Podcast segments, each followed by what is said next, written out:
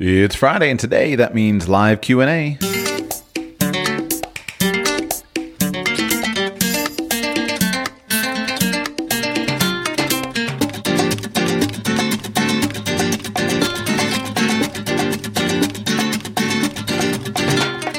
Welcome to Radical Personal Finance, a show dedicated to providing you with the knowledge, skills, insight, and encouragement you need to live a rich and meaningful life now while building a plan for financial freedom in 10 years or less. My name is Joshua Sheets. I am your host. Today is Friday, January 28, 2022. Today, it's a live Q&A or commentary or whatever you talk about it.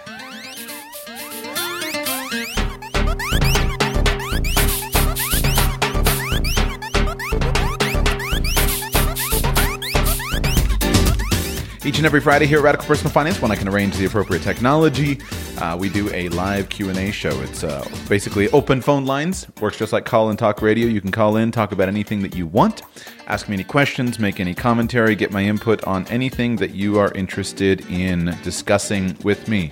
Any clarifying questions, anything at all. I don't screen the calls. It's completely up to you what we talk about.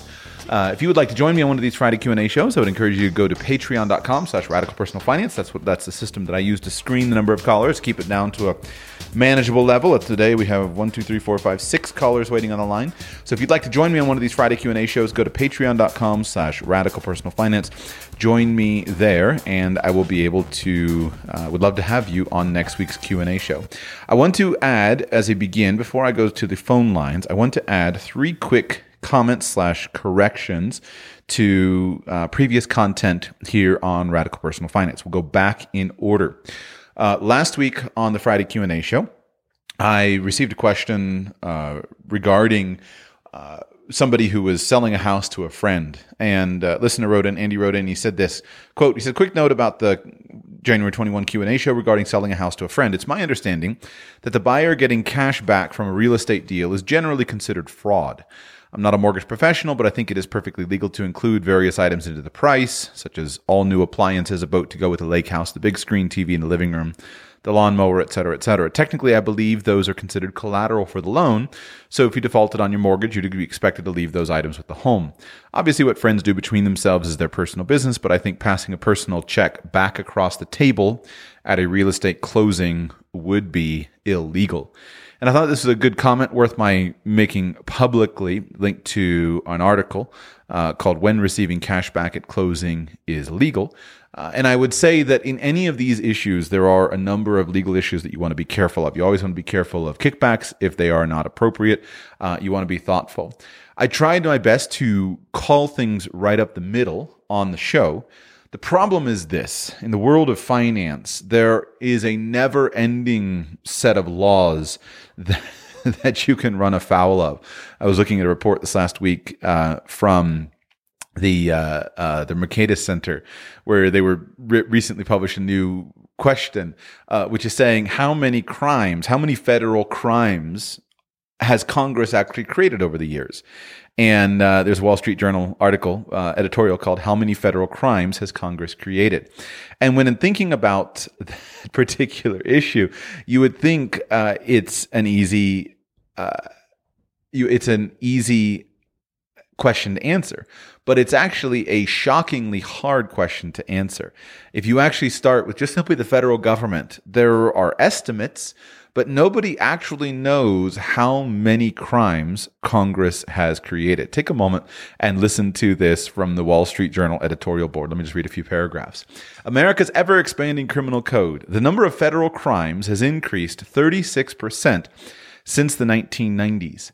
How many federal crimes has Congress created? The question seems like it ought to have a straightforward answer that citizens can look up. In fact, it's more like asking how many genes are in the human genome? The answer is in the many thousands, but despite decades of counting, no one knows for sure. A new project by the Heritage Foundation and George Mason University's Mercatus Center says it is, quote, the first effort to count the code since 2008. The researchers created an algorithm with key phrases like shall be punished and shall be fined or imprisoned to search tens of thousands of pages in the US code. In the 2019 code, they found 1,510 criminal sections.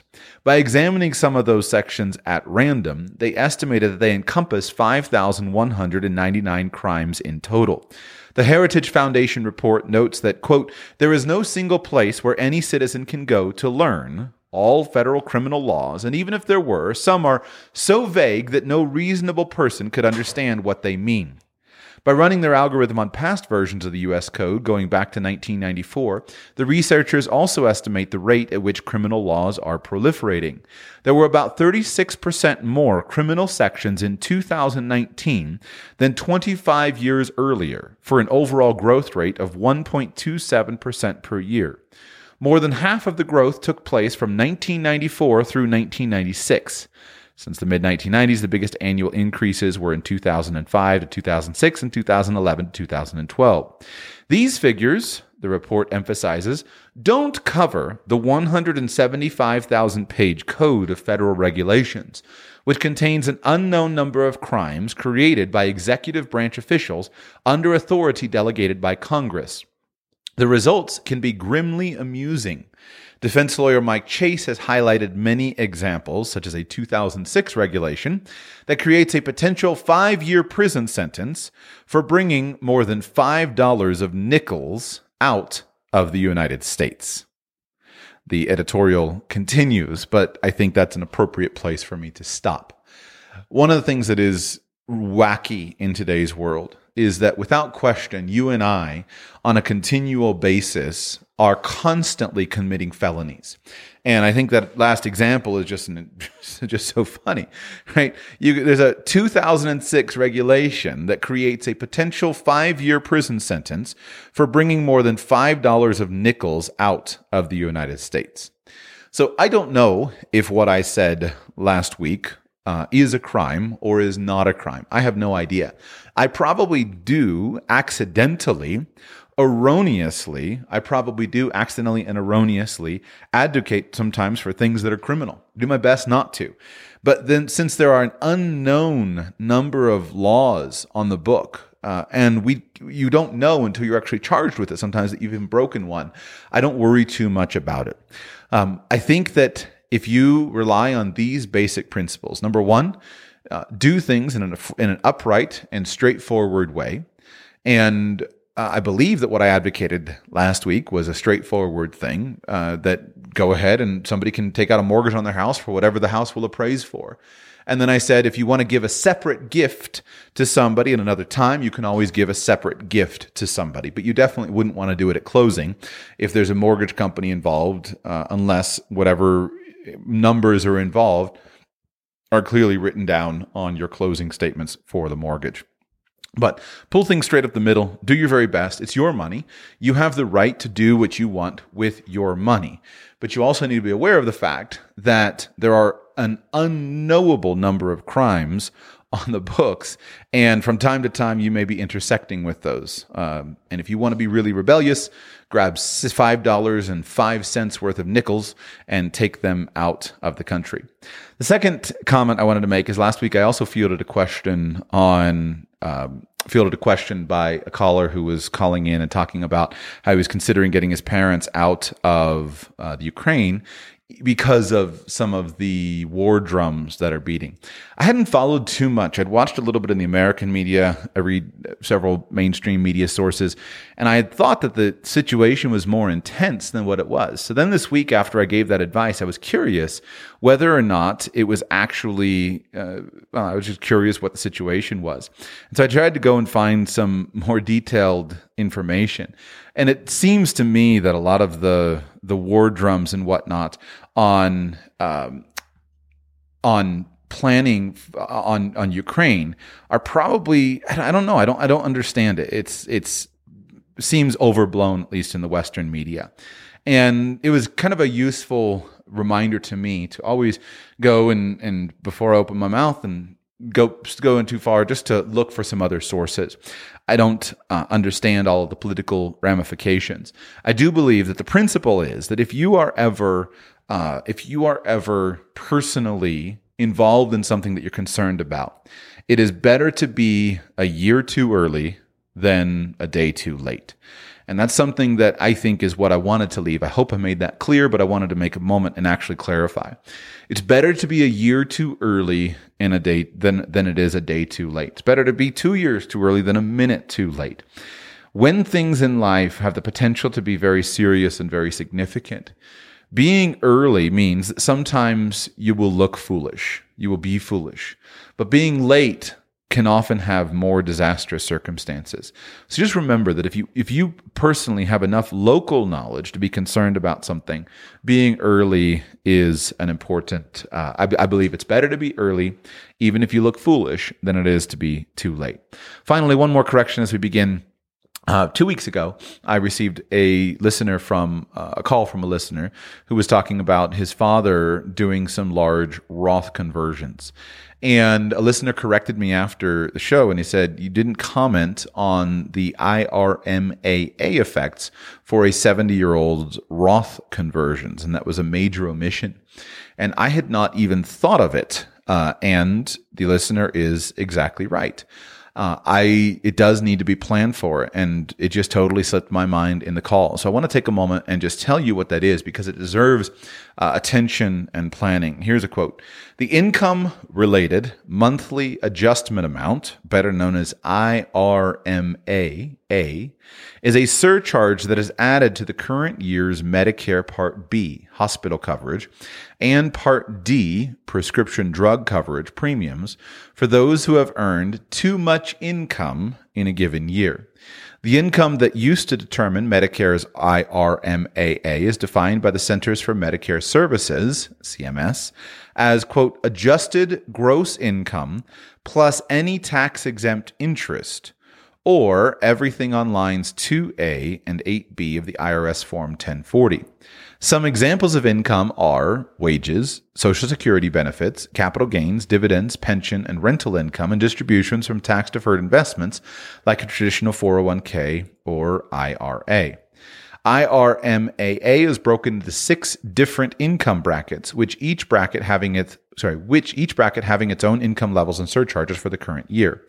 The IRMAA brackets in 2021 are basically you, you can look them up, but anywhere starting at eighty-eight thousand to one hundred and eleven thousand dollars of income, you wind up with an additional premium of a few hundred dollars, and then it goes up to an excess of five hundred where it maxes out. Uh, 2021 IRMAA brackets, you can look them up. Uh, according to federal legislation, Medicare's IRMAA brackets are not slated to be changed until at least 2028, but have been increased slightly in the past. And so I didn't even think of that, um, but it is an important calculation to consider. So to the listener who is considering those Roth conversions, if you are in that scenario, then I would encourage you to consider the cost of the increased premiums for Medicare. And with that, we go to the phones. Let's begin with Frank. Frank, welcome to the show. How can I serve you today? Hi, Joshua. Can you hear me all right? Sounds good. All right. Uh, so, first off, I just want to thank you for your answer to my question about joining the military a couple of weeks ago. And uh, special thanks to Brian, who also shared his perspective. Uh, I gained really valuable insight from the both of you. So, thank good. you. Good. My pleasure. Um, so, now for my next question. Um, I want life insurance and I need advice for how much I need. Um, I'm 25 years old and I'll be starting a new job soon where I'll be making about 77,000 a year. And I have no dependents. However, I am an only child and feel responsible to make sure my parents are cared for. And I know that you've talked about annual renewable term insurance for young people, and I definitely plan on pursuing that. Uh, but additionally, I like the idea of using a whole life insurance policy as a form of an emergency fund like you do. So, where do you recommend I start, and how should I structure this in terms of uh, the amount of the mix of whole life insurance and term life life insurance uh, I should purchase while still allowing for flexibility for future life changes? Brilliant question. To begin with, well, the first thing you have to decide is do I want life insurance? And you've said yes because I'm an only child. I want to care for my for my parents, and I I think that's great. I think that's exactly what you should do and it will make you feel really good as a 25 year old only child to know that uh, if your parents' financial security is ever in question, it'll make you feel good to know that you have some insurance to care for them. the first thing you'll have to think is okay, what's the number that would make me feel good? And since this is different than the type of analysis to which we can do a needs analysis, meaning you're you can't well i guess you could a little bit. Usually the first way we do it is try to get it with a scientific measurement of some kind. This is called a, ne- a needs analysis. So you say how much are there so how much debt would i want to pay off how much money do I want to have come in for them, et cetera. And you can go through that kind of analysis. So you could do a needs analysis here. Let's say you wanted to pay off their mortgage and you know that they owe $200,000 on their mortgage. And let's say that you wanted to provide them with $3,000 a month of extra income over an expected lifespan of say 30 years. You could come up with the number. What you'll usually find is that the number comes out to be somewhere between 10 and 20 times your annual income. Uh, now, that's pretty much what the insurance companies will cover you for. Um, most insurance companies will sometimes cover you up to as much as 20 times your income. A few companies may go higher to 25, some as high as 30, but basically 10 to 20 times your income is usually a good round number to go at. So if I were you, given that you're having an income of $77,000, I would say just pick a round number, a million dollars, a million five, whatever's comfortable. The reason I can be a little loosey goosey with that is simply that when you're talking about term life insurance, it's not a big decision. It's simply pretty inexpensive for a 25 year old non smoker to have a million dollars life insurance, probably $40 a month, uh, $35, $40 a month, somewhere in that range would be my guess. Um, so it doesn't cost that much to have quite a bit of it. So the rule is always get your term insurance in force. And then, as you've heard me talk about otherwise, get your, your term insurance with a company that you can convert it to whole life insurance. Now, the whole life insurance question is more difficult because you have to go through and you have to say, how much money do I want to have? You've mentioned the idea of using a whole life insurance policy as an emergency fund. The trick with whole life insurance is trying to figure out how to get the premiums right so that you get enough money into it where it's meaningful, but not so much that it detracts from your other opportunities. My biggest frustration with whole life insurance is that contributing to a whole life insurance policy can make people not contribute to other things that are probably a better move.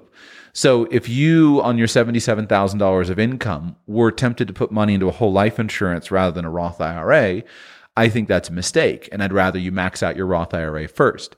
Similarly with your 401k, I'd like to make sure that your 401k is fully funded because those things uh, allow you to invest into other investments. If you want safe, secure money in them as well, you can go ahead and just choose cash or or, or uh, fixed income investments in there, and they'll give you some of the benefits of what life insurance does. But if you don't make those contributions, you lose them. And so, on a seventy-seven thousand dollar income, I really want you to get your Roth IRA and your four hundred one k money done. I also don't want money to go into a whole life insurance that could be used for some other big wins, right? I don't want your Bitcoin money to go into life insurance. I don't want your house down payment money to go into life insurance, etc. And so that's is why usually life insurance is is whole life insurance is usually a better fit for um, for wealthier people because wealthier people can max out all their other accounts. They can they can have enough money set aside, meaning higher income. Higher income people can max out other accounts. They can have more money set aside, and then they're saying, okay, what do I do with this surplus? And I think that's money that's a better fit for whole life insurance. So um, I would start by saying go with something modest, right? Run some premiums on say $50,000 because if you did if you have a small $50,000 policy at 25 uh, then that could just be in your mind. That's an amount that I'll have forever. That's going to be my burial policy. Uh, the cash values that could be in here for an emergency fund now, I'm going to focus more on those coming in from five to 10 years from now. And I'm going to, mac. I'm going to view my Roth IRA as uh, an emergency fund first. I believe that your best emergency fund is a Roth IRA. Uh, because you can put in your five or six grand every seat every year. The money is protected from creditors, which is really, really powerful. If you don't want to take any investment fluctuations, just keep it in a cash account. If you need the money out for an emergency, you could take it out for uh, out of that. So that should be your first move for an emergency fund before your whole life insurance. But I would start with just a small policy, and then what I would try to do is because you are going to um, you are going to focus on cash accumulation, try to mix the policy a little bit rich. So what I mean by that is try to get a policy where you can put some additional premiums in it. At the very least, you should do something like a, a whole life paid up at 65. Uh, and then see if you can get a few additional premiums into it. So if you really want a contract that's going to work for emergency fund purposes, you want to get as much additional premium into the policy as you possibly can up front. Um, you don't want to do so much that you can't use this policy for the next couple decades. You're very young in your career, but I would target something in design with an insurance agent, something like a 20 pay, um, and then and then just make sure that you're also using the Roth IRA and maxing out your 401k, et cetera.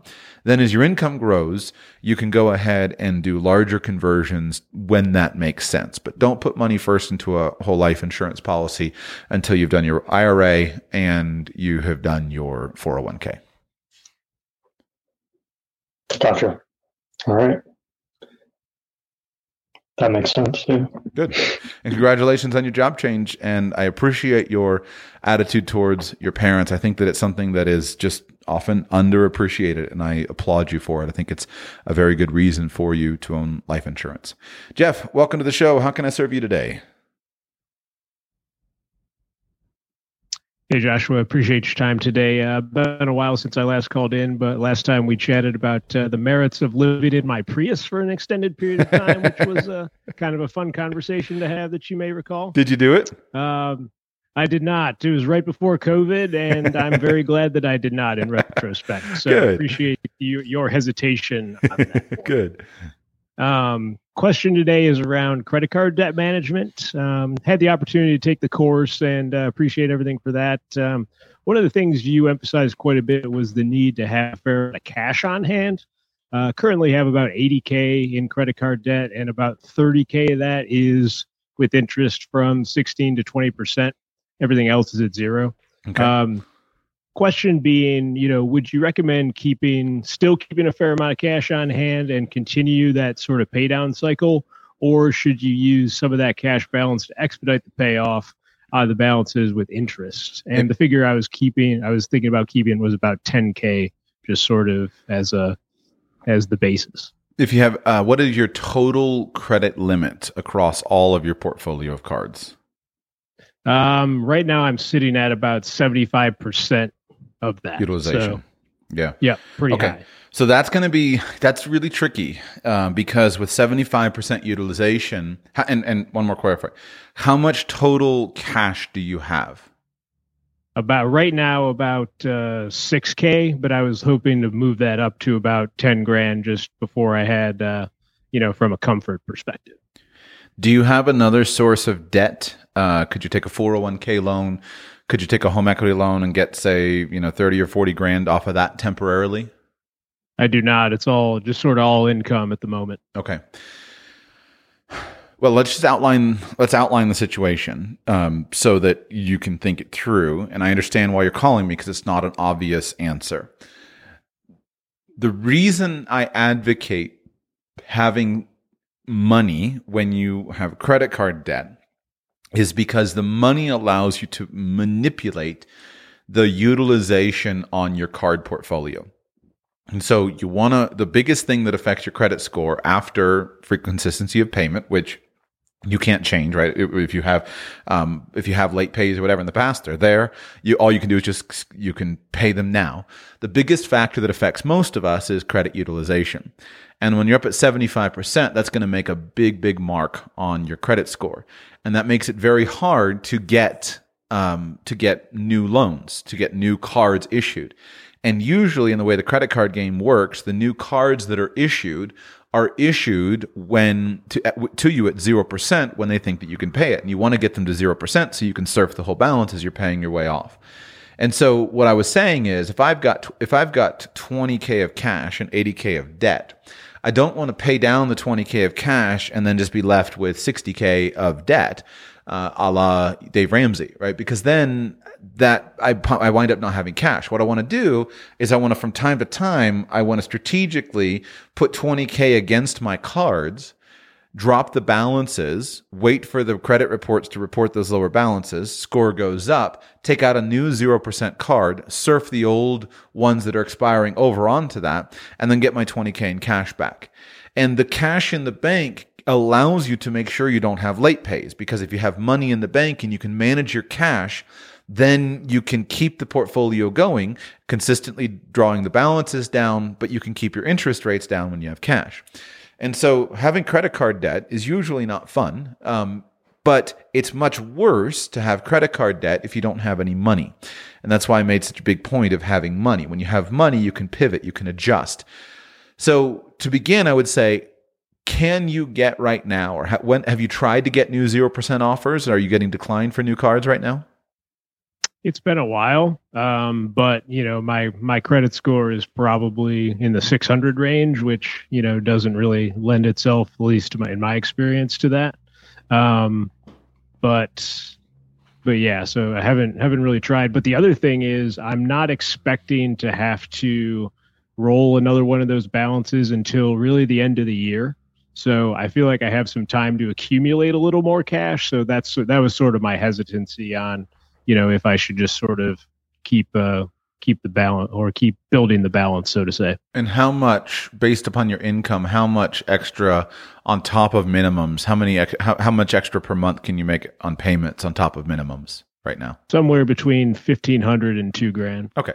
Well, with fifteen hundred and two grand, I, I think you you're okay either way because if you have that much extra, if you need to pile up another, you know, get up to 12 grand, something like that, that's six, uh, that's another three months from now. And if you don't need to, um, if you don't need to surf those those other zero percent until the end of the year, that gives you some time. I would begin before I would part with my cash. I would begin by uh, going to an online forum, a credit card forum. Uh, tell them your credit score, tell them you're trying and look for a 0% card. There's so much amazingly knowledgeable people online. And uh, and to go in and say, who should I apply for for a 0% 0% balance transfer card? And I would try that uh, with your current credit score before you part with your money. See what happens. Okay. See if you get a decline or not. If you get a decline, go for reconsideration and talk to them and see if you can find out what your credit score needs to be and then see if you can estimate what your credit would score would be with a lower utilization ratio. Then if necessary with i would keep the 2k that'll take you a couple weeks to work through that process to find out if you're approved or not. If you can get your full 30 grand that's at 16 to 20 percent over onto 0% cards or at least some of it that'll give you a target. So maybe you can get a new card for 7 grand and then just go ahead and put your extra money at that 16 to 20%. It's very hard for someone in my situation to say, yeah, you should be paying 16 to 20% interest. And so the instinct is go ahead and uh, go ahead and get those balances down as quickly as you can. I just, I wouldn't be, uh, I'm not comfortable with parting with six grand. I don't want you to not have any money.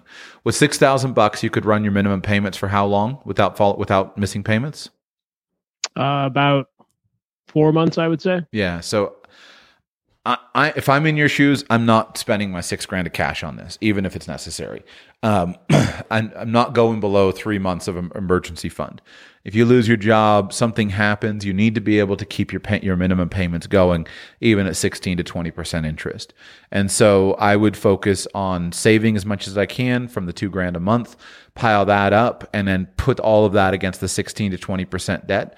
Um, I don't think you need 15 grand in the bank. Uh, right? Because that's that's a little excessive. You're better off getting the 16 to 20 percent returns on your money by getting rid of the the high interest date, high interest debt. But I'm not going below six. I'm not going below three months of emergency fund. So if that's four months of minimum payments plus a little bit of extra, um, I wouldn't I wouldn't part with my cash in that situation.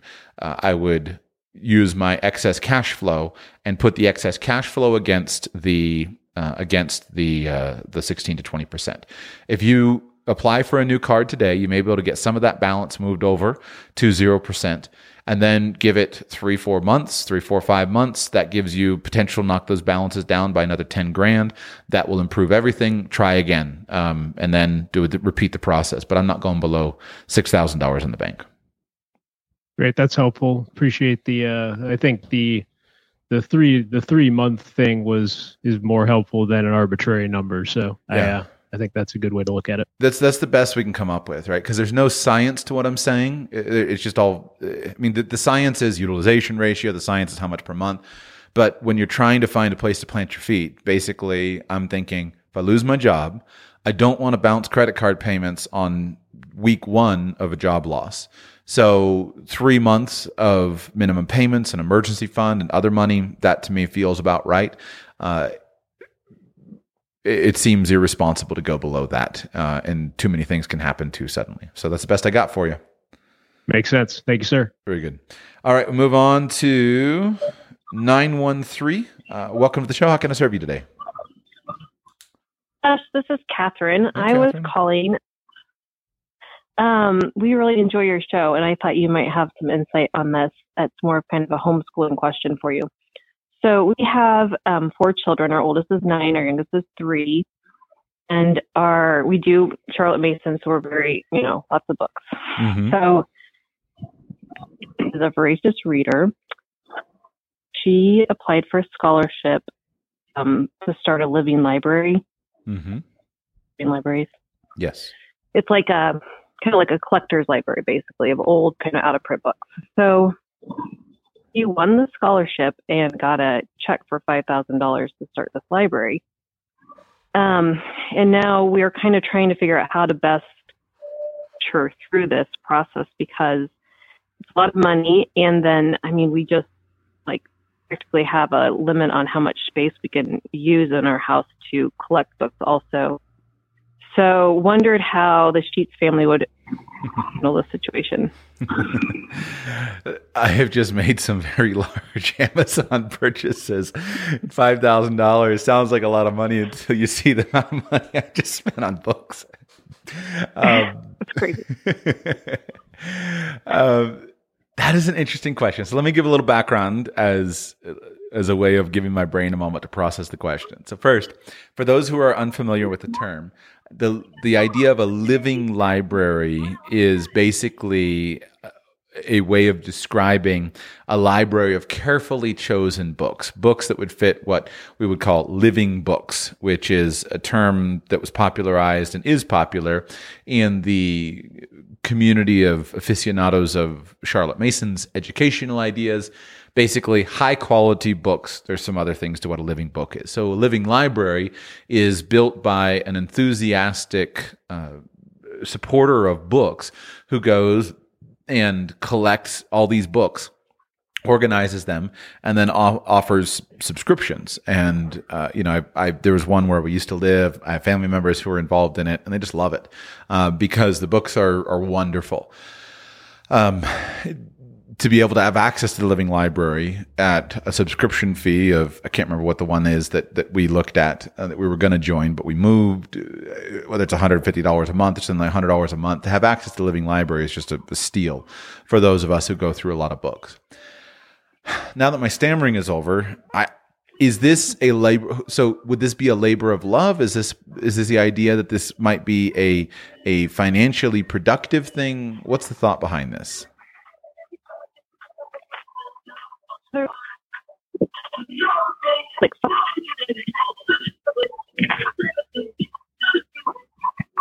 and after that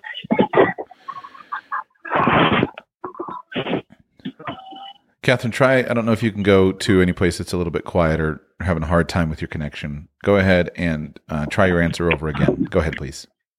All right. So um, we visited. There's a woman who has one. She's kind of started, but she's not quite like to the point where she can check out books yet. So we went and visited this, and and she was asking daughter, you know, in your library being, and my daughter said, a bit, and she's, you know, she has gone through, all her, but like, I don't know that she like took the so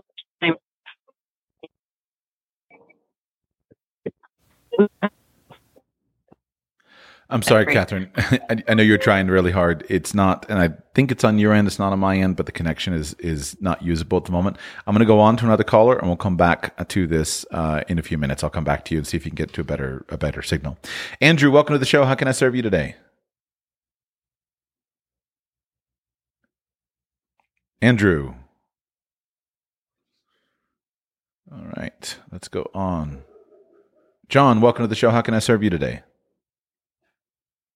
Hey, Joshua. Thanks for taking my call. Uh, I had a quick question about um, uh, reducing my cash position uh, a bit, and specifically about uh, buying gold um, at the risk of um, contributing to your he tells everybody to buy gold reputation. Um, but uh, but it was one of the things I'd been thinking about for uh, quite a while. Um, but we're looking to like I said, get back, uh, get some cash put back uh, into the markets, maybe a little bit of Bitcoin, and uh, also seemed like the right time to finally pull the trigger and buy some gold. Even though, uh, of course, it's you know when everybody's thinking about buying gold, it's huge, you know, very high prices. But um, uh, specifically, what I uh, what kind of appealed to me in, in some of your past shows way back was the idea of maybe um, buying something like uh, I'm not really interested in the numismatics uh, uh, aspect of it, but I do like the idea of having uh, tangible gold that um, you know we can we can have physically uh, uh rather than just buying um, uh, uh, gold through a broker or something. Um, but I'd like the idea you had said in the past about kind of having a, a, maybe an American Gold Eagle for every year your kids um, you know progress through like from being born till say 18, then having something to give to them. Um, also, I mean, it wouldn't necessarily be for that, but it's just like a good thing to anchor to. And uh, specifically, I was also wondering if you still recommend going to um, have a relationship with a local gold uh, gold broker if it has a physical shop rather than uh, maybe the online space for buying gold has gotten more reputable and, and easier. Um, do you have any updated advice about? Yeah, um, you, so my advice hasn't changed. I think uh, number I'll just go through it. You've mentioned a few things and I'll answer a couple of those specific questions. I think that owning gold is a wonderful idea. I think everybody should own some gold. Uh, the amount of money that is one of those things where it's hard to defend specifically. And that's where people get, well, how much gold should I own? I don't think 100% of your net worth should be in gold. I don't think that 0.01% of your net worth should be in gold. I don't have a scientific number as far as how exactly you get to it. Uh, because this is one of those areas where it's just, it's just hard to know. You have to f- decide on a on a on a portfolio uh, basis what you're going to actually uh, what you're actually going to buy. The best I get to is I say number one, I think that if you have five percent of your net worth in gold, I don't think I think that's a good starting number every professionally built portfolio from every mainstream financial planner is going to include an allocation to precious metals. And the way that they allocate it, though, is usually to go to mining stocks or to an ETF of some kind. I think you can get more bang for the buck by simply owning your phys- your gold physically, owning it yourself. But if you have 5% of your net worth in gold, I think that's really great. Maybe as high as 10%, I think would be fine. Uh, if some people are very committed and they went higher, okay, I understand, especially if you're following, you know, a permanent portfolio strategy or something like that. I think it's great. Um, I get concerned with gold of the opportunity cost. So I'm not so much of a gold bug where I think everyone should put all of their money into gold. It can happen and it actually does happen a lot. One of the things that I've observed happens with people because you can see your gold when you start stacking gold coins you start to set little mini goals for yourself and you start to see your money grow. And it's in a digital world where we often don't see our money grow. It can be really motivating to say i want to have 30 ounces of gold or i want to have 100 ounces of gold. I want to fill up this container. You know, i've got this this sleeve of 20 for 20 ounces. I want to have more. And so i think that's encouraging if it helps people to spend less but it can keep people from investing into higher returning opportunities. Same same conversation we had with the first call on whole life insurance. Nothing wrong with whole life insurance. Nothing wrong with gold. But what's wrong with it is it might keep you from higher producing opportunities, and so that's the challenge. So how do you figure? So if you figure out an amount of money that you want to have in gold, you sit down and then say, what would that actually represent? For a guy with a $100,000 net worth to have 5% of his money in gold, right? $5,000. Well, a handful of coins has it covered guy with $10 million net worth, that's a little bit harder. You don't necessarily want to have those many gold coins. But when you go through the process, what you see is that the first thing to start with is just simply some physical gold. Everyone should have their, be able to get their hands on some physical gold. There are so many benefits for it. Uh, you have something that is a valuable asset that is uh, that can be held, that has thousands of years of history of usefulness and utility even in the modern world, even though I love to go and laugh at the videos of people trying to give away a gold coin, they can't do it on the street. Even in the modern world, it has tremendous utility and it's and it's helpful. And I think the key is when you think about a piece of property that is physical, that's tangible, and that does not have paper titling to it, it's hard to come up with anything better than a precious metals coin. Uh, most importantly, a gold coin. Um, you think, okay, well, I could have physical property, physical property that's not subject to inflation, uh, and you would have a piece of real estate. Yeah, but the problem with real estate is now it's tied. I mean, it's by by definition, it's tied to the ground, and so that means that it's subject to political risk. It's subject to confiscation. It's subject to the government putting liens on it, etc.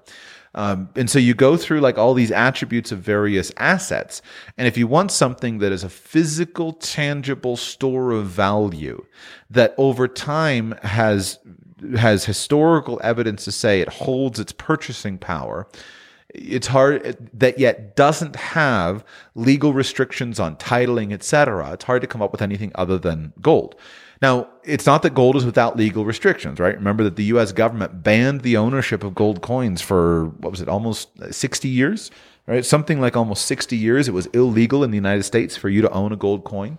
So it's not that it's without legal risks, but even when it was illegal for you to own a gold coin, if nobody knew that you had the gold coin, then there was no no risk associated with it. It didn't appear on the blockchain. It couldn't be traced to your wallet on the blockchain. Blockchain. Uh, it didn't couldn't be traced through some kind of. There's no KYC requirements or anything associated with it. So that's the value of gold. And uh, when you go into an inflationary period, I think gold is not as great of an inflation hedge as we wish it were, but over the fullness of time, it's pretty good. And I think that if you recognize that there's a reason why Federal Reserve banks all around the world stockpile tons and tons and tons and tons of gold, that's the same reason why I want to own gold. Uh, I'm bullish on gold, some silver. I'm not a silver bug. I think makes sense to own what the central banks own. So now, if you apply that down to yourself, you say, well, what would I do? So, first, when you buy a physical gold coin, you're automatically con- committing yourself to something that is that is not going to be as uh, that's going to have other certain features that need to be considered. So, for example, it's more expensive to buy a physical gold coin than it is to buy an ETF. And so, if you wanted to trade gold, and get in and get out, you would do that with paper gold, but you wouldn't do that with a physical gold coin. With physical gold coin, you're going to go in, you're going to pay commission to purchase the coin, and you have to figure out where your market is to sell it. You think, okay, someday I'm going to sell this coin, so how am I going to sell it? And so that definition in and of itself leads you in the direction of saying, I should buy a gold coin that has a, a, a steady resale market.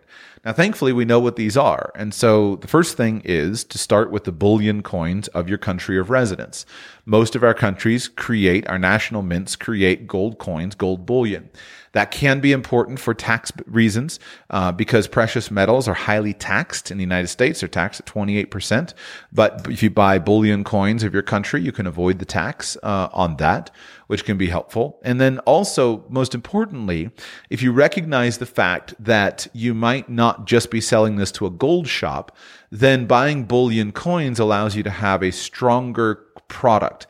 So if I give you a, a gold American Eagle and you hold it in your hand and you look at it, every way that that feels, that that American Eagle feels, is very much like every other piece of U.S. currency you've ever held. The Eagle is the same, like everything that you know about it, it feels and looks like legit, real currency. It even says United States, uh, whatever it says on it, United States currency. It says the the dollar figure on it, and so uh, there's that automatically lends it an air of authenticity. Most people have never held a, a Krugerrand, right? The Krugerrand is an amazing coin. It's it's it's a it's a great bullion coin for you to own, but most Americans have never held a Krugerrand, eh, but yet they've held uh, lots of American currency, and so a gold eagle or a buffalo, uh, these will have the air of authenticity. So I think it just makes sense to start with that. You're the, you're going to have to also figure out then your denomination. How big are the coins that I want to buy? The more the larger the denomination of coin that you buy, the cheaper it is to buy. Right? If you go and you buy a standard um, what they call it, the 800 ounce uh, brick. Like that's just the standard um, thing that you see in the movies when they they're robbing the Federal Reserve. That's the cheapest way that you can buy physical gold with the least amount of markup, least amount of commission, etc. But I think it comes out to what eight hundred thousand dollars, something like that. It's it's far more than most of us are going to put in in a single transaction. And so you're you have this constant scale. If you buy a one ounce gold coin, you pay a lower premium, a lower commission than a quarter ounce coin or a half ounce coin you pay the highest commission on a 10 ounce coin, but you get this tiny little coin. And so for most people at the level of the listener of Radical Personal Finance, one ounce coins are going to be fine, right? With gold at, at 1800 bucks, let's figure you're, you're, you're trading in coins somewhere around two grand. Um, that's, that's not too much gold for, that's not too big of a denomination for where most of us are in terms of the amount of gold that we have. So can you buy online? Absolutely, you can buy online. The online gold marketplace is not sketchy anymore. Like there are so many gold brokers and everything that you can just simply buy on. It's well regulated. The the stuff shows up. It's insured. It comes right to your door, etc. Here's my issue with online if you can have when you buy gold you're automatically buying something that has these certain benefits. You you're buying something that has a stable proven marketplace. And i think one of the big benefits of gold is possession is the law right? If you own it you own it because you hold it in your hand. And so because gold does not have certificates of title associated with it, you don't have to register it. You don't have to put number plates on the side of it. You don't have to put a license tag on it. You don't have to insure it. It's just a gold coin. Then I think you get a big benefit by simply owning it privately, right? Why should anybody know that you went and purchased a gold coin? If you buy from an online dealer, there is no possible way for you to buy from an online dealer that doesn't leave a paper trail. Most of the time, paper trail is no big deal, right? None of us are doing anything illegal. There's no problem with a paper trail. But why create a paper trail when you don't need one? Right? I, I mentioned that the US government banned the ownership of gold coins. Again, I, I'm doing this off the top of my head, but I think it was something like 60 years. It was illegal to own a gold coin. That's a law that I would break all, all day, every day of the week if they did that again. For a government to say, we're going to ban your owning a gold coin, there is no defensible moral reason between that, behind that kind of law. That is pu- a pure power play. And I'm not for an instant going to think twice about owning a gold coin just because some president and congress people raise their wave their hands and say you're no longer owning this gold coin. It's in, it's insane that they ever did that, but that was the law. And so in that situation, why would I ever own something that has a paper trail associated with it where I open myself up to a legal risk, right? I've done nothing morally wrong by owning a gold coin. I'm not going to put myself in a situation where then the, the, the jackbooted thugs come and start banging on the door and saying, open up your safe or open up your, your bank account. And so when you think about the excesses, the, oh, the government overreach that has, that, that, that the U.S. government again and again and again and again and again again has done and the way that they have screwed people over left, right, and center. Like, why ever do that? I don't want to, uh, if I'm going to go and buy a gold coin, I don't want to worry about that in, in 2040, they're going to put my family on a train and send us to camps like they did in 1940. I don't want to worry that they're going to come and, and start busting open safe deposit boxes or, or or coming after what's in my home like they did in 1940. It's not even a century ago. And yet, so what I do in 2022 is going to make the difference, right? I'm not getting on the train and they're not coming to my house. Like there was barely, we've, we, our memories are so short, but we're 80 years from this, right? We're 80 years from them locking up our fellow citizens in camps that or 80 years. It's not. It's it's it's within. um, just had a family member die uh, this last weekend, and uh, like within this was, was my wife's grandfather, right? Within this time period, within his life, the U.S. government locked you in camps. Certain people, the undesirables of that time, and told you couldn't own gold coins. And so, sorry for like making the point, but I think sometimes people say, "Well, Joshua, why would you care if there's a paper trail?" I care because not within the within the lifetime of living family members, these people have done this. And so I say, why why create a paper trail in the first place? So the fact that you can go and deal with a local shop is the thing that that eliminates the paper trail. Now, if I'm going to buy, let's say, hundreds of thousands of dollars of gold, well, actually, you know what? I have a hard time justifying why I, why I would do business with um, an internet merchant unless I was a collector and they had selection. But generally speaking, if I'm going to go and do transactions of, of tens of thousands of dollars, I see no reason to do that in the country where I live. That should all be done offshore um, and the gold should all be held offshore. Uh, so I'm not going to go to APMEX and order $100,000 worth of gold coins. And if I'm doing more modest quantities, then I should do that work locally, working with a local coin shop where I can go and I can pay cash. And if you go and you pick up a gold coin once a month and you pay cash for it, then you've cut the paper trail. There's no paper trail. There's no way to prove ownership of anything. There's nothing associated with it. There's no identification requirement. There's nothing. So that's my argument in favor of a gold coin sh- of a coin shop. And then what you also do is you start to build a network of people who can advise you on it and who can get you the selection when you need it. So there are often you often there are people who want to go and buy precious metals and you can't get it because it's not available physically. Last year there was a major disparity in the market of um, a major disparity in the market between the paper price of gold and the real price of gold. The paper price of gold was relatively low, but you couldn't get your hands on physical gold. It was a fake, it was a fake price. To get your hands on physical gold from even a big dealer, you paid a massive markup because the the supply wasn't there. The paper price was fake.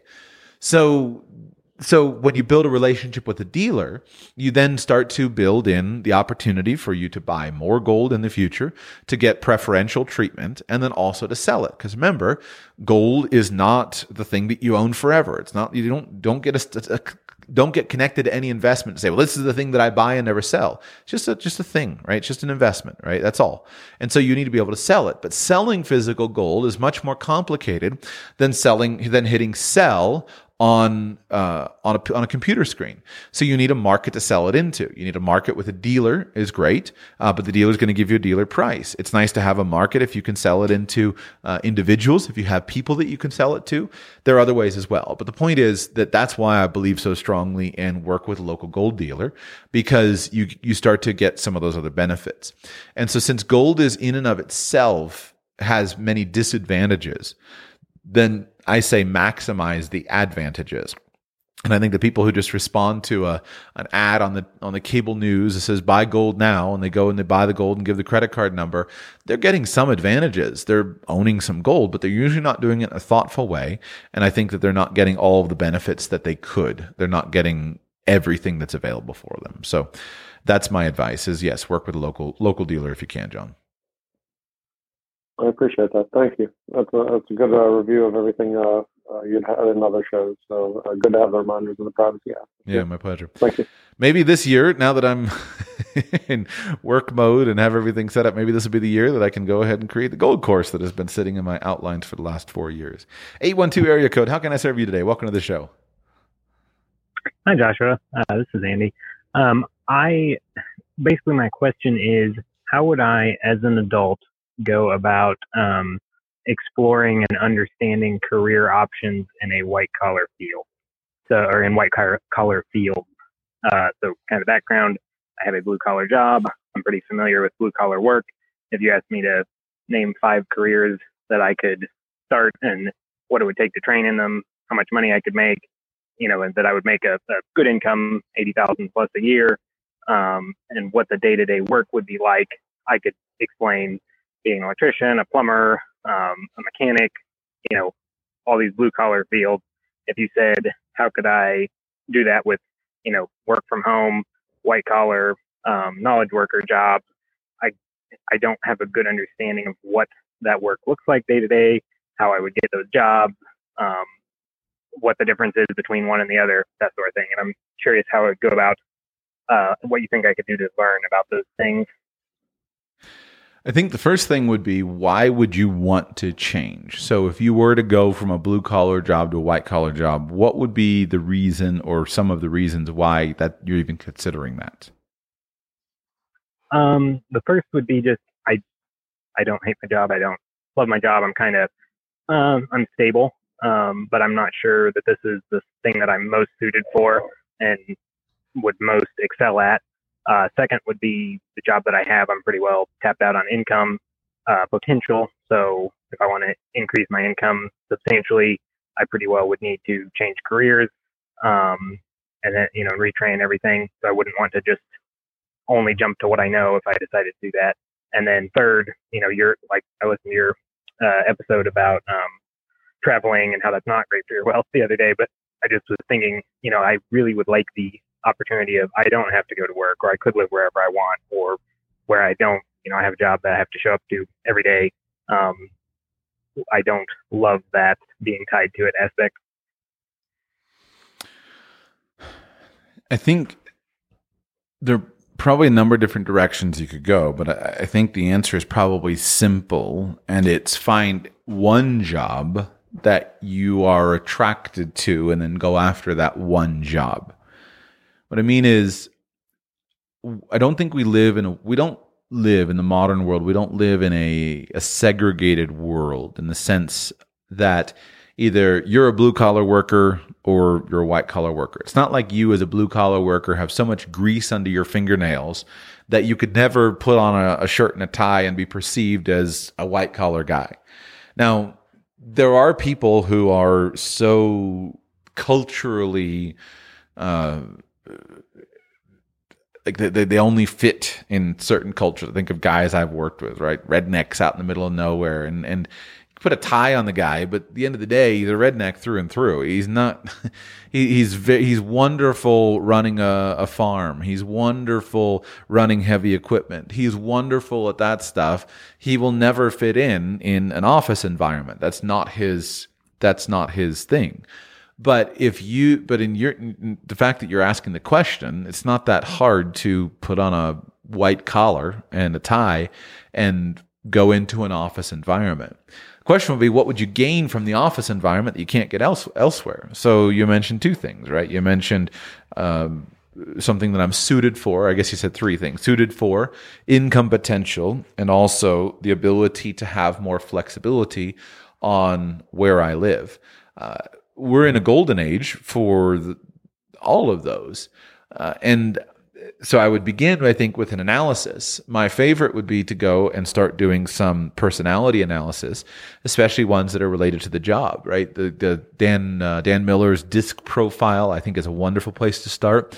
Take one of his tests and say, "Hey, here's what I'm. Here's the kind of personality I have," and then all of a sudden, there's a list of careers. I remember being shocked when I did the disc profile, and I found I'm a pretty self-aware guy, and I found that either all the jobs that were recommended for me were either jobs that I'd had or jobs that I had on a list of things that I wanted to do that I thought would be cool to do.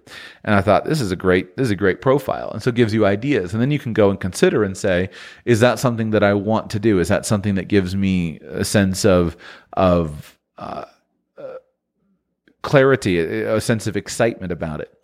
I think that if you're going to go from something that is good you have to not just go from something that is good to something that might be good. I think you have to go from something that is good to something that you are convinced will be great for you. It has to be something where you say, this is going to be great for you.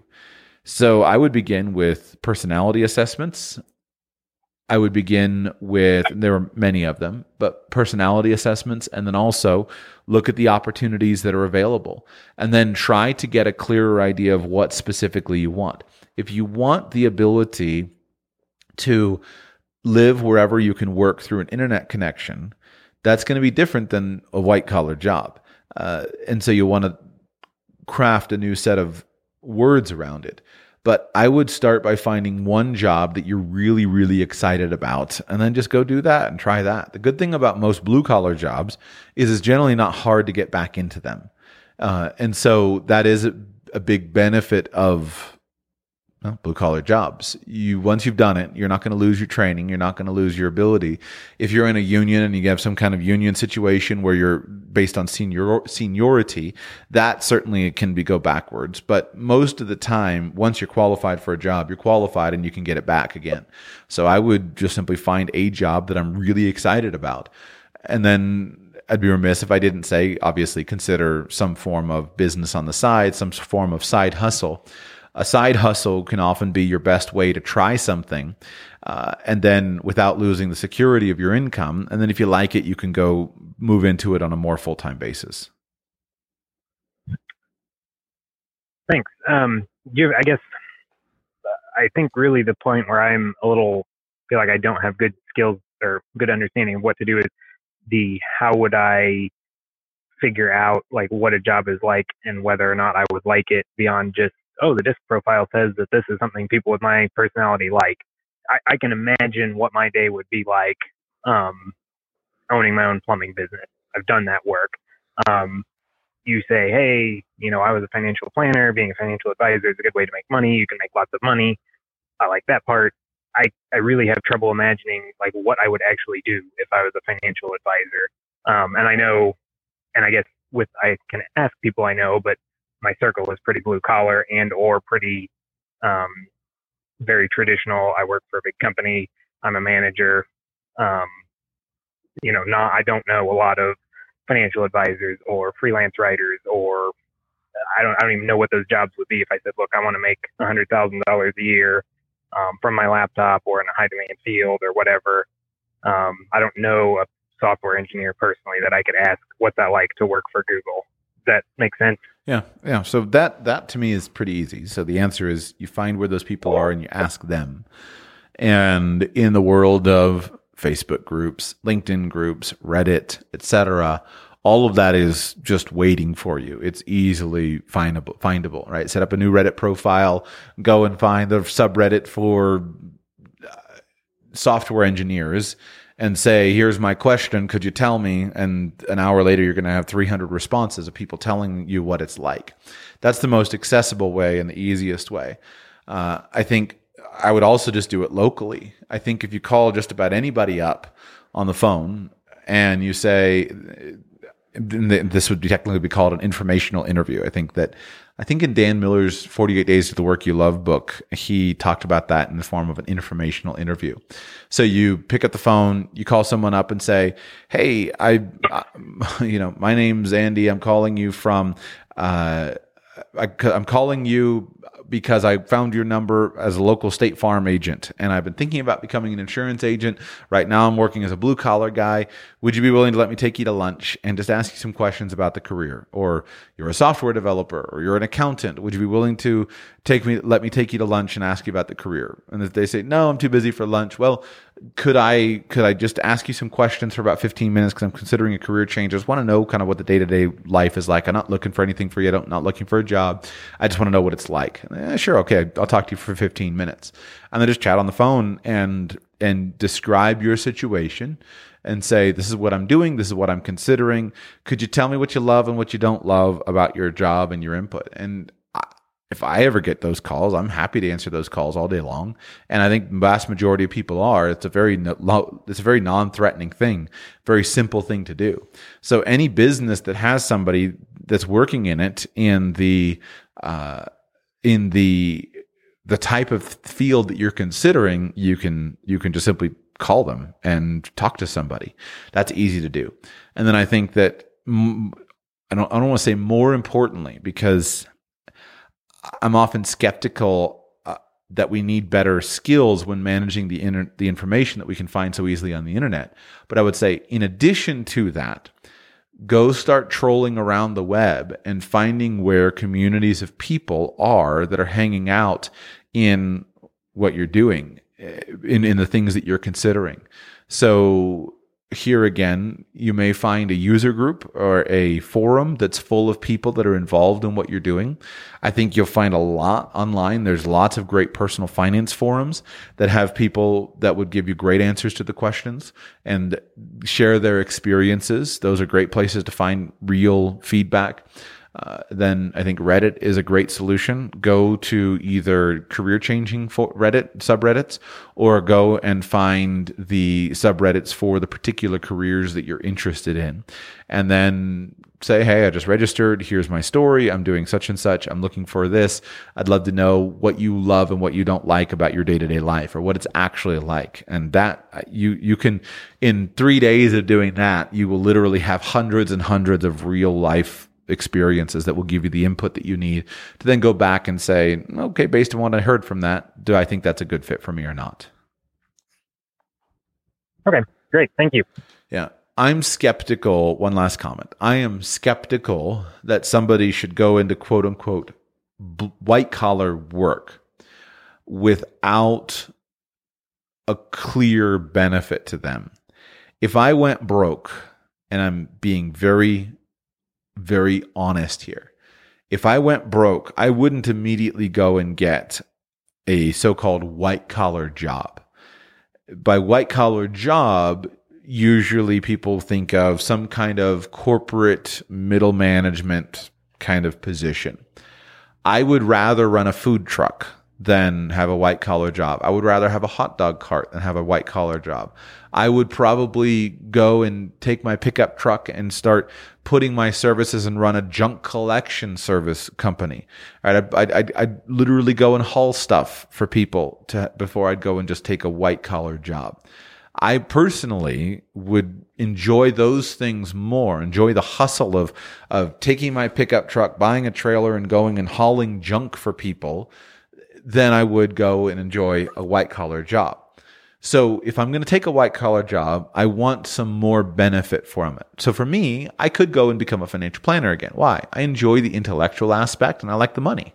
Um, I might be able to make $100,000 a year hauling junk, but I don't know how I can make a million dollars a year hauling junk unless I start the next solid waste SW, you know, solid waste company or waste management company.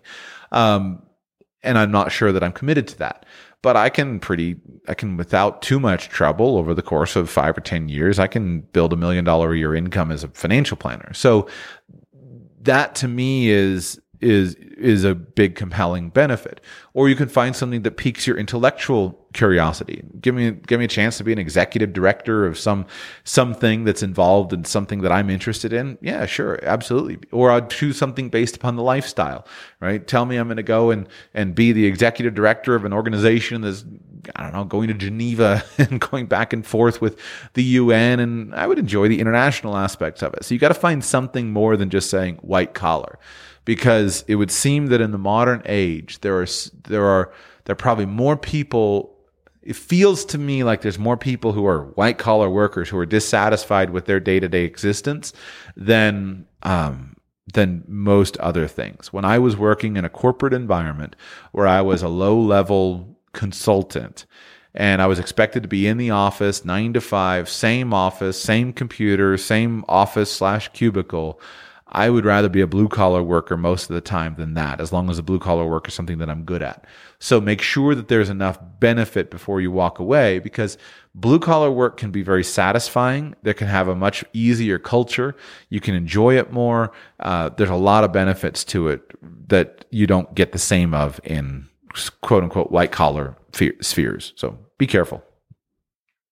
All right, thanks. Yeah, that makes sense. I guess I probably should have said more like intellectual work rather than white collar. I was going to use a colloquial yeah. term, but yes, that that right there is the reason that I have not taken an office job in the large company I work for because what I do for them is a lot more appealing than that option. totally understand. Totally understand. Well, I hope you find a, a, a wonderful solution that's perfect for you. Andrew, welcome to the show. How can I serve you today? Hey, Joshua, thanks for taking my call. I have a call or a question about disability insurance for my wife who's a homemaker. Mm-hmm. I've um, made a, a, couple calls, and the only place I've found that will that would be was willing to extend um, disability insurance for her that I had heard of before was Northwestern Mutual. And so because I don't have any comps, I, I want to ask, is this a good deal or not, basically? Um, I make about 120,000 a year. Um, they were willing to offer for her uh, two coverage, uh, $2,000 a month benefit, one year elimination period uh, for $60 a month for total disability. And that they didn't really have very many um, uh, options beyond that. It was guaranteed renewable, modified own occupation. Um, but does that does that sound like a reasonable price for a, a product that's kind of unique in the insurance market? Yes, but I want to give you some texture to it. So the first thing is you're worried about the price and there's no there are no games that are played with the price of this stuff in the marketplace right? There's no games that your northwestern mutual agent is playing with the price. The price is what the price is. The prices are standardized. They are they just are and especially with disability income insurance you don't ever try to play around on price because you're dealing with something where if the company wants to screw you and not play, pay a claim they have a much they, they have options to do that on a disability c- claim. So you need to work with a company that you believe will actually pay the claim. That's different than, than life insurance, meaning, of course, you have to believe your life insurance company is going to pay the claim, but death is easy to prove. There is a true binary reality. Either you are alive or you are dead. There's no in between. Either you are alive or you are dead. Either you have the death certificate, which you can send to the insurance company and get your money, or you don't. It's absolutely binary. With disability, it is not binary. It is a range of disability. It's okay, how disabled are you? Are you 20% disabled? Well, 20% disabled from what? 20% disabled from being able to think or 20% disabled from being able to do my job. And so here is where company is very, very important, where you want to work with a good company. And I think that's a great company to work with. Obviously, I formerly was a Northwestern Mutual agent years ago. Um, have not been an agent since 2013 uh, or, or 14, something like that. So I'm many years away from that. But if I were buying new disability insurance today, there's no question that I would go straight to my Northwestern Mutual um, friends and contacts and I would buy insurance from them. So what I think is more important is to say, should you buy disability income insurance on your wife who is a homemaker? Prior to being a homemaker, did your wife have a financially uh, was she earning money in a career of some kind? Uh, as an accountant, yes. Okay. And how much money was she making as an accountant? Um, she had, had entry level positions. Um, I'm not sure. Not a lot. Is it her ambition to go back to being a professional accountant, or is it okay? It's nice to know that I can do it, but I'm enjoying being a homemaker. I don't think that's part of her ambition to go back. Yeah. So here is the wrinkle with uh, buying a disability insurance policy for her. And to not bury the lead, I I'm not sure that you need one. Uh, let me explain. Let me explain why. I'm glad you first. You have been well educated by your insurance agent on this topic. Uh, you got good information, and I was going to explain it to you. The problem with being a homemaker as how do I prove if I'm actually disabled? How do I actually show that I'm disabled? Most disabilities are not what is called total disabilities. Most disabilities are partial disabilities. And so if you come in and you say, "Hey, look, I'm work I'm working, I'm earning $10,000 a month at my job, I've got a professional job, uh, I've something happened and I've got a 50% loss of capacity. Either now I can only work 25 hours a week instead of 50 hours a week of what I was before, or now I can only perform these certain duties where before I could only perform, I could perform those other duties. You can have a partial loss of disability, and most disabilities are partial. Uh, if you think about the kinds of things that could result in your being disabled. Uh, if you have an accident of some kind, then most of the time, an accident is not going to be completely and totally uh, debilitating for you. If you have some kind of illness, it's an unusual illness that completely devastates and makes you unable to work at all. Now, it's not quite as at all. Most of the time, an insurance company says if you're more than 80% disabled, then they'll consider you to be totally disabled. So you don't have to be able to work at all to, in order to qualify for total disability, but you do need to get to 80%. So when you look at a homemaker, because the duties are so varied, it's very hard to prove any kind of partial disability. So if your wife had purchased an account, a policy from Northwestern Mutual while she was an accountant, she would have had a policy that covered her for partial disability or for total disability. Uh, and then, if she was disabled from accounting while being an accountant, if it would have those terms. Once she becomes a homemaker and she's getting a policy, then it's either you're totally disabled or you're not. So if your wife is totally disabled, that means she can do she can't do more than 20% of the duties or responsibilities of being a homemaker. All things considered, how do you prove that? How do you prove that for a homemaker? Right? Are you to say, well, she can't be a mother? Well, how do you prove whether you can be a mother? It's one thing if you got a little baby. It's one thing if you've got school age children. Are you willing to say that she can't clean the house? Well, you got to be pretty disabled to not be able to do cleaning. Um, she can't cook. Well, how you know you can cook if you're blind, literally. Of course, the policy would pay out because there's presumptive total disability in all those policies. If she's blind, it'll pay out. But the point is that how do you define that? And so, in order for somebody to collect on a policy like that, as a homemaker, they've got to be very, very disabled, which is statistically very unlikely. Does it happen? Yes, but it's statistically very unlikely. Then you say, what would happen in that scenario? And is this something that we need to insure for? Well, if your wife were totally disabled, then of course you would have major problems in your household. But the the the policy amount that they'll offer of $2,000 per month, how far does that go to solving your problems? You're not going to be able to live on $2,000 a month uh, you're not you're not going to be able to like quit your job to take care of her and and get rich on her two thousand dollars a month. It's going to come in after a whole year of disability with a one year elimination period, and so you're like basically the only circumstances if your wife is totally disabled then you can have the $2,000 a month. But how big of a deal is that to you? It's much smaller of a deal in terms of your financial impact than if she were making $8,000 a month in a job and you lost $8,000 of income and you had to take care of her. And so these policies, when you look at them, yeah, it's fair, but it's just hard to justify that you need it. And so my wife, um, prior to our marriage, I sold her a disability income insurance policy and she was working at that time. And I so she bought the policy, she had it. Then we married. I picked up paying the premiums on it when she was working and earning a job. I kept the policy for a couple of years after she became a full-time homemaker. But then eventually I just dropped the policy because I looked at it and I said, like this policy there's nothing wrong with the contract. The contract's a good contract, but because of the difficulty of insuring a homemaker, the contract is not that big a deal, and the money from it wouldn't be life changing for us. Um, if my wife were totally disabled today, what would I need to do? I would need to enroll my children in school. Um, I would need to bring in someone to the home to help care for her, and I would need to keep on working. And if she had $2,000 a month of disability income insurance, it wouldn't solve any of our problems.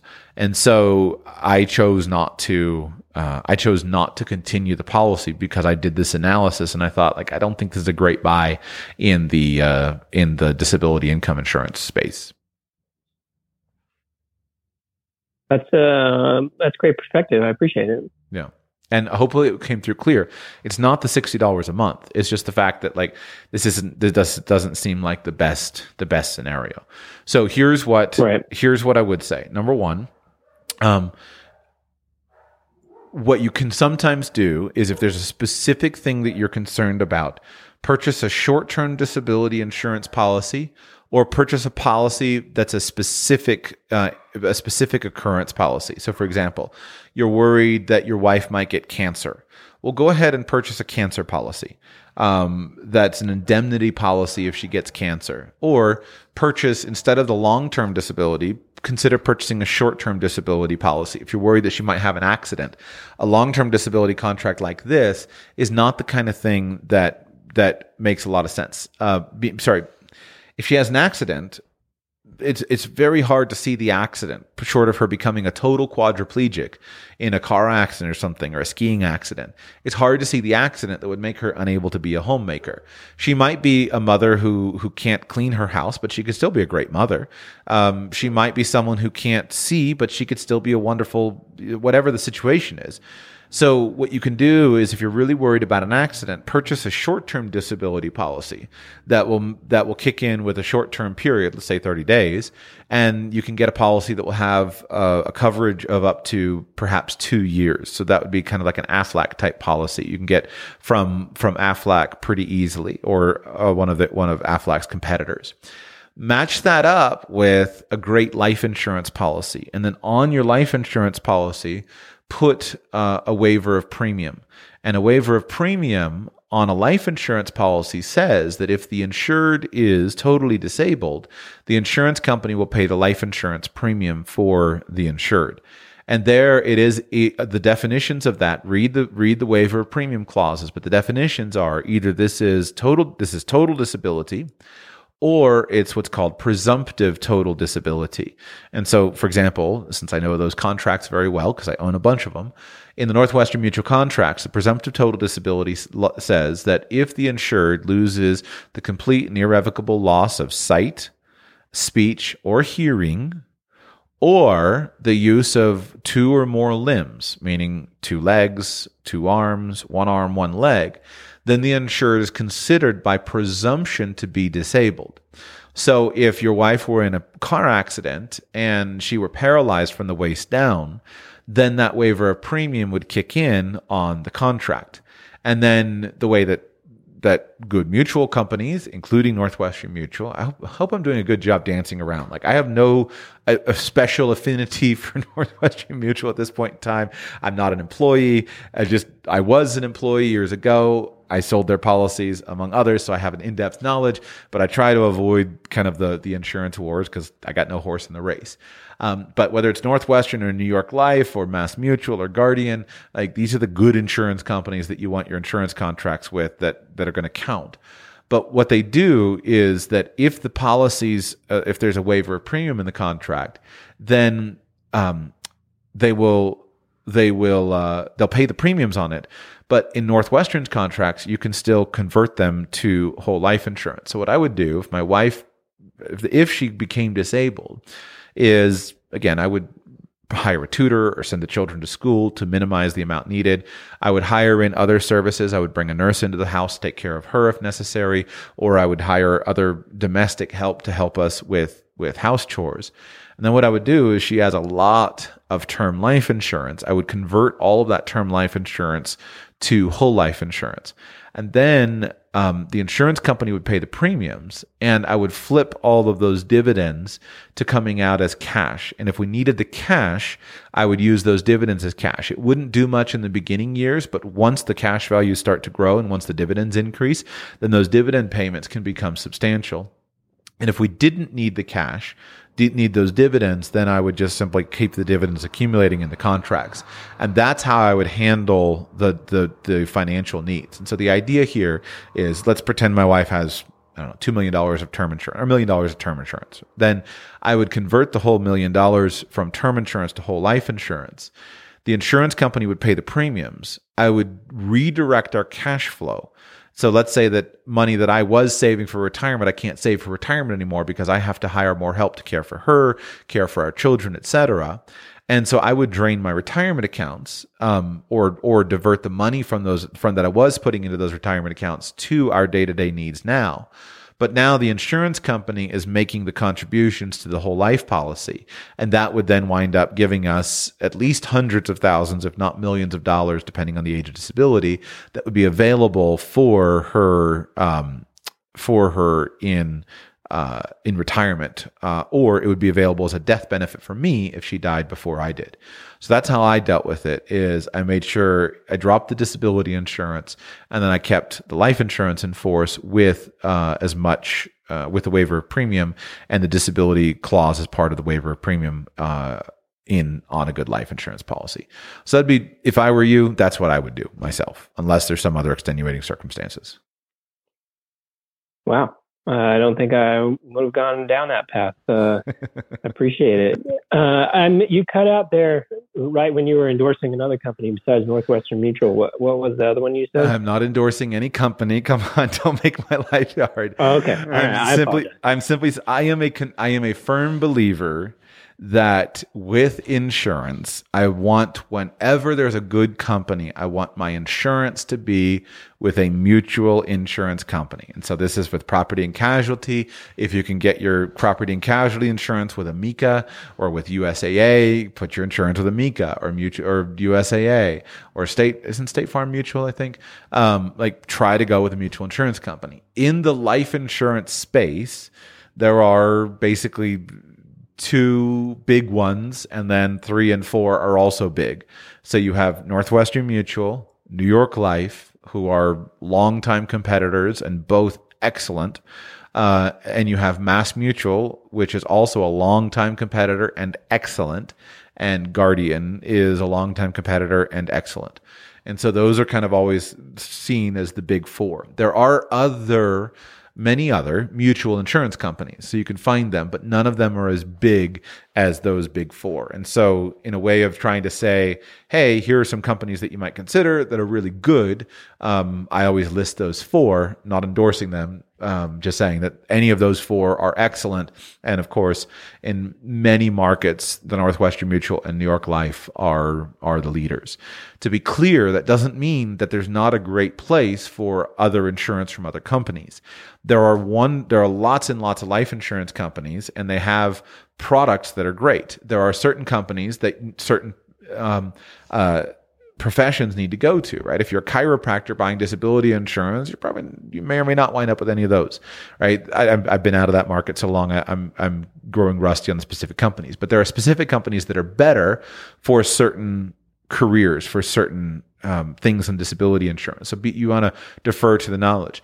You may also choose other companies because you have health conditions or something else that's that is better, right? You might smoke uh, a cigar a day, right? Well, there are companies that you can smoke five cigars a day, but as long as you don't touch a single cigarette, they'll give you basically non-tobacco ratings. Well, those companies won't, and so um, there are pay- people who have certain medical conditions when you're better off to go with another company because their underwriters will treat you differently. So just because a company is good doesn't mean that all insurance should be with that company. But when I'm trying to give a list of companies that I would consider first and foremost, assuming there's no medical issues, assuming there's no hobbies that are an issue, et cetera, then when I talk about life and disability insurance, I list off those four. Well, great. Thank you very much. My pleasure. All right. I think if I my memory is right, is this Catherine? Catherine, is that you again? Yes. So we were talking about a living library earlier, and I had explained what a living library was, and then I asked you the question. I said, "Kind of, what's the point? Why are you trying to do this? Is this just a labor of love? Is this a a, a money thing, or sorry, is this a profitable thing?" And then you were about to tell me how your daughter had met with the other person who had started a living library, and that was where we couldn't understand you. So why why do this at all? Right. Right. So I think for like the idea came from, you know, when we go to our local library, there's a lot of kind of not great books. So the idea was to kind of have an access point for other kids in our area to have these books. And the, yeah, and there isn't one in our city at this point in time. The reality is, after we visited this lady's basement and her 5,000 books, like there's no way we can pull this off with, you know, we're a homeschooling, very busy family. So I feel like maybe we start with just collecting books and maybe in five years when she's a little more mature. I mean, even the Dewey Decimal System and trying to figure out how to categorize all these books. And then, I mean, there's so many pieces to this for a nine year old. I would be making the library basically. Right. So wanting to like parent well through this, um, but also, you know, like how to steward this really cool opportunity in her life without, you know, just you know, I don't know, ordering all these books and then I don't know that. So how, yeah. So I don't know. Got it. The grant. What did the grant uh, issuer make any stipulations on the five thousand dollars, or require any follow up with them, or was it given with pretty broad latitude? Um, no, it has it's no strings attached at all. So it's basically it was a like a young patriot scholarship, and she it wasn't even for a library. She just said that if she won the scholarship, she would like to start a living library. Cool. So, um, yeah. So there's no sort of like we have to meet these requirements. Cool. Cool. Well, it's such a, this is the most interesting call I've received in a very long yeah. time. I mean, it gets your wheels spinning in so many. So we open a bank account for her, so yeah. she can do a bank. Yeah. I mean, so she's learning banking, and we want to have her start writing down all the like titles of the books that we already have, so mm-hmm. she can start learning how to log books. Um, but you know, she's also nine, so kind of right, what's of what's realistic. Um, and then the other thought I had, we don't have an e-reader. Um, and we, you know, we don't have a television or anything like that either. Right. So we kind of are very cautious about that sort of thing. But I thought, well, an e-reader, at least you could kind of pre-read the book before you just go and order a bunch of books off lists. Because I, I mean, some books are good, some books, yeah, I don't know. Well, so that's a separate that's a separate topic. I'll come to that in seconds. First of all, is this okay. a money making okay. endeavor? I can't see any way that this is a this is a profitable money making endeavor. Uh, I have right. not like in in considering the living library concept. It's a labor of love. It's a passion project. Um, there's nobody mm-hmm. better than talking with a librarian who runs a living library. I mean, it's just an amazing resource. My sister, who subscribes to the one where I used to live, she loves it, and it's just an amazing mm-hmm. resource but it's a passion project. Mm-hmm. I don't see how you can make it make sense financially. So I don't see any business potential here. Um, my thought, mm-hmm. uh, from my personal experience, five thousand dollars. How far does five thousand dollars go? For good books, five thousand dollars doesn't go that far, right? You might wind up with. Mm-hmm. I mean, optimistically, 500 books if you could get it at 10 bucks each. I think that generally mm-hmm. many books you can certainly get three dollars used, seven dollars shipping, right? Average price of ten bucks. Right. But in terms mm-hmm. of creating a library, I mean, I I I spent almost a thousand dollars on books last week. So mm-hmm. that was just for our personal library for my children. That it right. it it just is it's big money quickly. So, but I'll tell you what, we our personal library we are super keen on lending our books to our friends. So I have mm-hmm. a personal library that kind of works in our local area like a living library because we've tried to pack it full of really high quality books. And I've scoured bookstores, scoured used bookstores all over the world. I've scoured the internet. I've ordered stuff from multiple continents. And so there's a there's a great degree and, and our friends really appreciate it because Joshua buys the fifty dollar books and they get to take them home and use them for a couple of weeks. And um, they yeah. always and so I think it's awesome. So I, my thought is if you just started with with the books that will be interesting to our friends or to your peer group or where you see a need, then that could make a really cool uh, a really cool opportunity for them.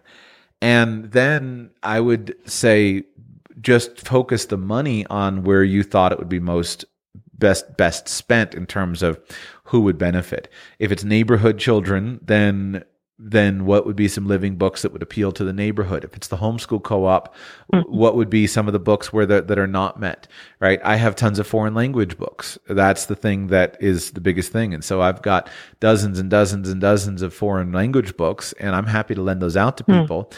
And so maybe in your local homeschool co-op, if you bought some great foreign language books and lent those out, that would be a service to the community, basically in the spirit of the scholarship, but without going through the mm-hmm. formal, mm-hmm. the formal aspect of it.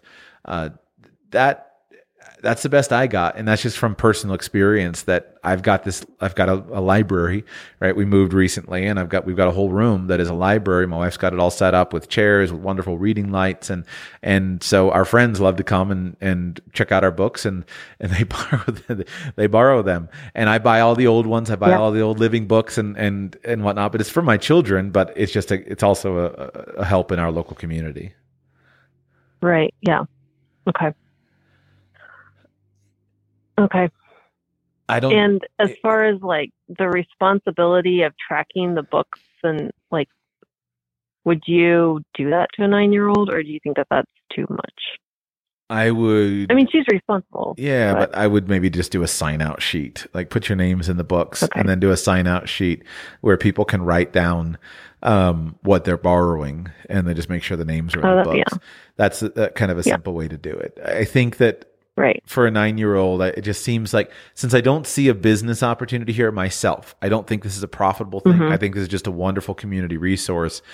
I would uh, i would keep it pretty simple and recognize that yeah it's funny if you if you find the stories of great writers or or great yeah many many great figures sometimes you'll find that they stole a whole bunch of books from the library but yet that was the foundation that that they used right. to inspire their love of literature i think the best thing that yeah. you would have the most fun would be to say I guess with my nine year old, I would think, who would we really want to be reading books? Is it neighborhood children who aren't reading? Is it uh, homeschool people? Who? What? What could we? How could we use this in a way that we buy books that other people might not be willing to buy, uh, and yet then provide them for them? And so, books that aren't available at the library, right. books that are just fill in a cool niche of a need within our local community or local church, something like that.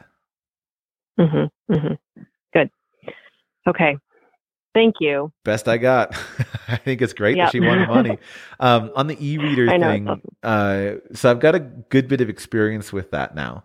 Uh, mm-hmm. Do you have? Uh, so you've you've held back because of trying to stay screen free. Um, right. Are you? Think- we don't have any sort of experience. Yeah. So I'll tell you what I have learned. Um, we have been 100% screen free for up until last year when we started traveling. And when we started traveling, we said, okay, we'll go ahead and do it. And by the way, for clarity, I'm not sure that screen free, quote, completely is the best plan. I think there are downsides mm-hmm. to it. Like, for example, I'll get to in a moment. We're using um, e-readers for, I, I, use them a lot for foreign language. But one of the things I'm very conscious of is that if I brought in more foreign language screens, that could be great. But I just don't want to put that I don't want to put twaddle in front of my children, even if it's in Chinese. I think there might be a place mm-hmm. for it in the coming years. I just haven't done it yet. But um, so when we started traveling uh, and we were traveling full time, obviously we we couldn't tra- cart along books uh, too many books with us, and so I went ahead and grabbed a um, grabbed a reader uh, for my eldest, my reader and then just started loading it up. And so we started with a Kindle, and Amazon does a pretty good job. And the Kindle selection is, of course, huge, uh, mm-hmm. where it's it's great. And so one of the things that's nice about it is you can put all of these great old series that are all in the public domain on it pretty easily.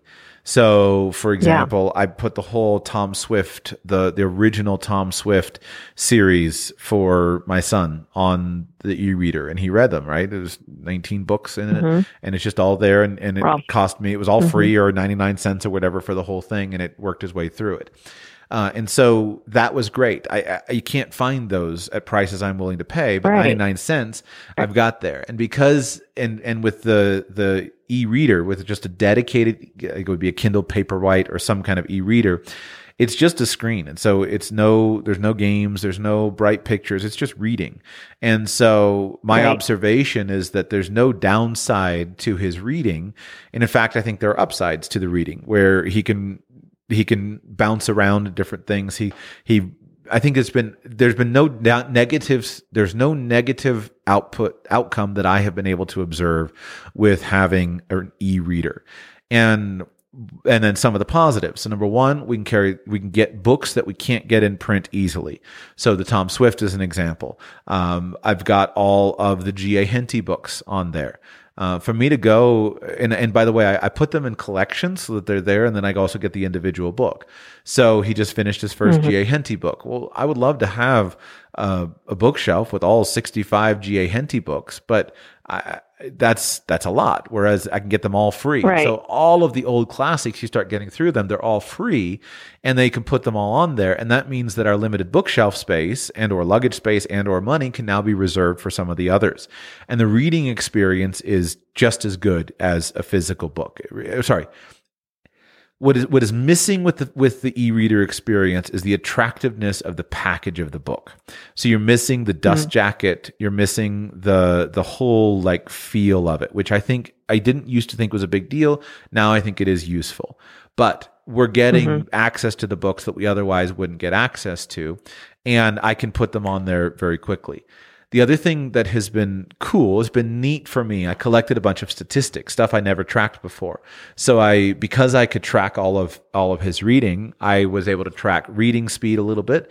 I was able to track, um, uh, I was able to track reading speed. I was able to track, uh, uh, what books were being read and how long it was taking, total reading time. And that was hmm. interesting to me as a parent yeah. to go back through and see, right? And so I have all the statistics that I didn't have before to see like how much is he actually reading? And then I put that into and I go and I look and compare that to peers and, and some of the other research that's been done. And now I actually have a basis, right? Um, and so yeah. it's interesting to me as an educator to know the actual statistics and to know what happens. It's also interesting to me to watch what um, my son was actually attracted to, meaning mm-hmm. I put we put all these different books on there, and we didn't have the attractiveness of certain dust jackets.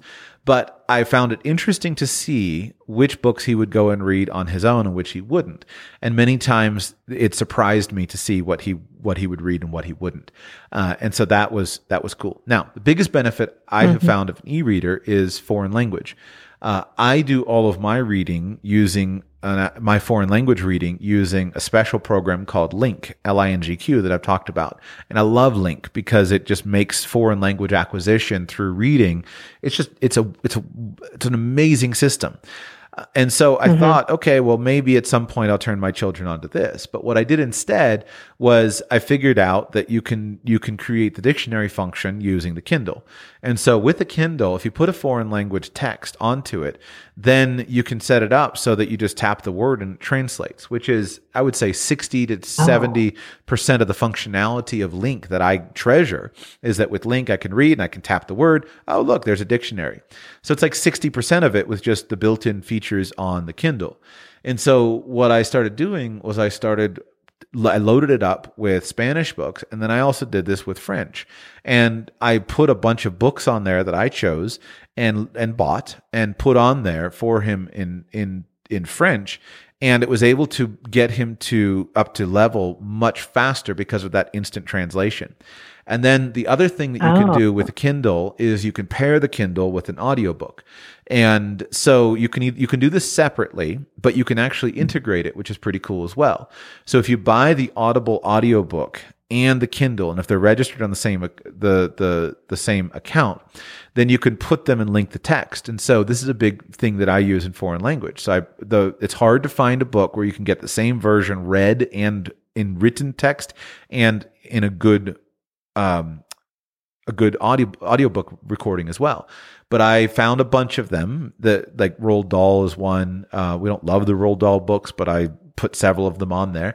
And so I put Charlie and the mm-hmm. Chocolate Factory and Charlie in the Glass Elevator and James and the Giant Peach all in their French versions. And then I pa- paired up the Audible version with that. And that has been phenomenal because you can have that read to you uh, and read it at the same time and have instant translation.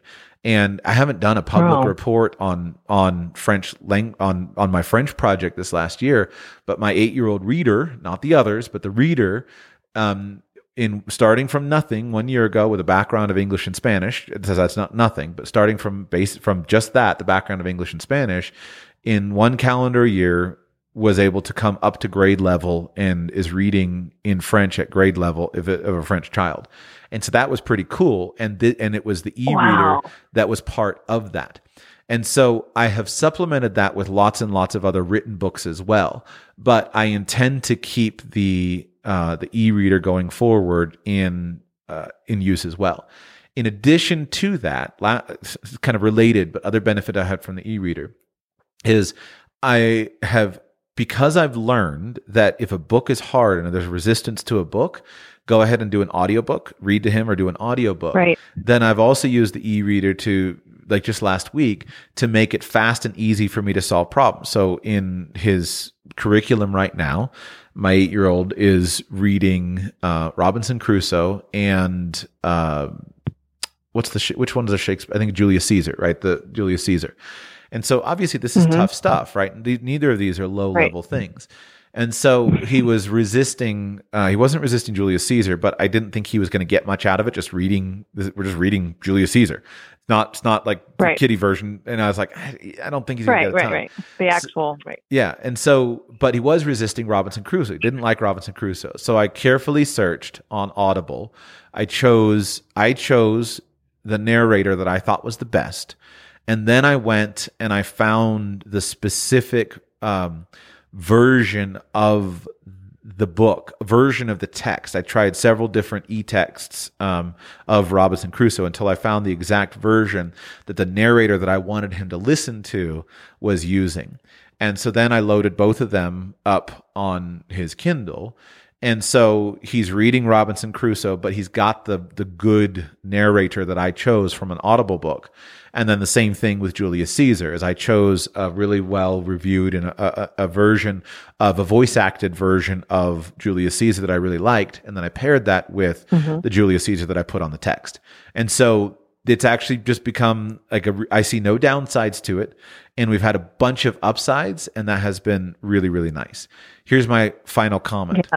The only thing that I wonder if I would do the same is we started with Kindle just because um because uh we started with Kindle because of course we use that and and just that's kind of the standard. Um I don't personally buy any books from Kindle anymore, um, and I haven't for years uh, myself from my own library. And the reason is because they have. Um, I'm going to give away all my secrets. The reason is that Kindle has tightened up their DRM. And so I used to be able, I had several systems to strip their DRM off of Kindle and add all my books to my own library. And I find it very offensive to be locked on their platform and for me to be spending money and not be able to store the book on my library. So I don't like that. Right. Um, and so a couple years ago, I switched and I switched to buying all of my books from Kobo. Uh, and I needed this because I lo- I take my books and I load them onto my own software platforms to read them on. And so I, w- I did figure out some workarounds to be able to strip my books from Kobo. Uh, sorry, to strip the DRM from Kobo. And there are a couple other platforms that you can also still strip uh, DRM from. And so for my own, all of my books now I buy from Kobo, K-O-B-O.com. And I have one of their e-readers for myself in addition to the apps on my computer and on my devices. And I'm, I've become a big fan of Kobo and of the Kobo e-reader. So you might look at that and just see, I think the biggest downside is potentially selection, uh, that the selection is there with Kindle. Um, but with Kindle, you're locked into their system, whereas there are other alternative competing systems where you may not be so locked onto their system. And you can still buy the books that you want Mhm. your children to have. Okay. Yeah. There's a fun Wow, offbeat Good. a lot to think conversation. about. Thank you. That was great. yeah. My pleasure. I know. I need to get my. I've been listening to you about the foreign language thing, and I've been kind of hesitant because I was like, I don't know if that'll really work. I just need to do it. Uh, it does. It does. with It does. foreign It language. does. That's so impressive. I, I've, Yeah. I've I, I Okay. try not. To, I, I want. I will do it. Okay. So I haven't created like the here's my one year project, but because I don't. I don't want to be like bragging, but I also want other parents like, hey, I've I've solved something. Like this is exciting to see. Yeah. And I, I will. Yeah. For you, Catherine, I will create the whole standalone episode on the 2021 French project that we did, and I'll share what worked and what didn't. Now, and I want you to test it because what I don't yet know, I don't. My my eight year old has high capacity. Like there's no question. He's a smart kid. Mhm. But I don't think he has unusually high capacity. I think it's just the method Mm. and also the environment. Uh, and so I'll create a standalone show where I talk about that because the results have been for me so encouraging. And and so great that as long as you've got the money to assign for the book budget, it's just been right. it, it's yeah. it, it works. It has worked, and I and and so we're we're starting on a new language soon. I I he's ready. Wow. I could push him. The next one we're doing is German, and so I've been working on German this last week to get to the point where I could read it, uh, even if I can't translate perfectly. I've been trying to get to the point where I could read it. Um, so because I think that's a that's been a useful key, and then pretty soon, yeah, uh, we'll get to a point where I can't coach him, but I my goal is like my my personal goal is um, getting to at least 100 books read for him in foreign language. And so I think he's there, but I'm going to head and I, I just bought several dozen more French books um, to, and I'll give you the specific titles in the standalone show, but I bought, I bought several more, okay. dozen more French books to try to just make sure that it's totally cemented because there's no rush. I'm not trying to impress anybody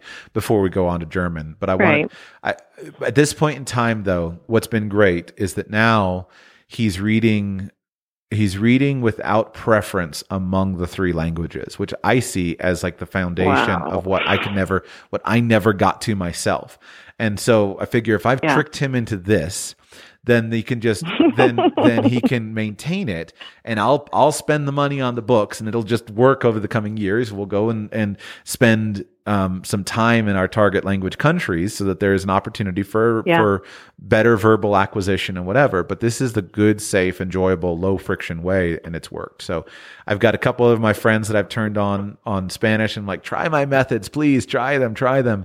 And so I would love for you to try it too, and then call me in a year and tell me what your results have been. yeah, yeah.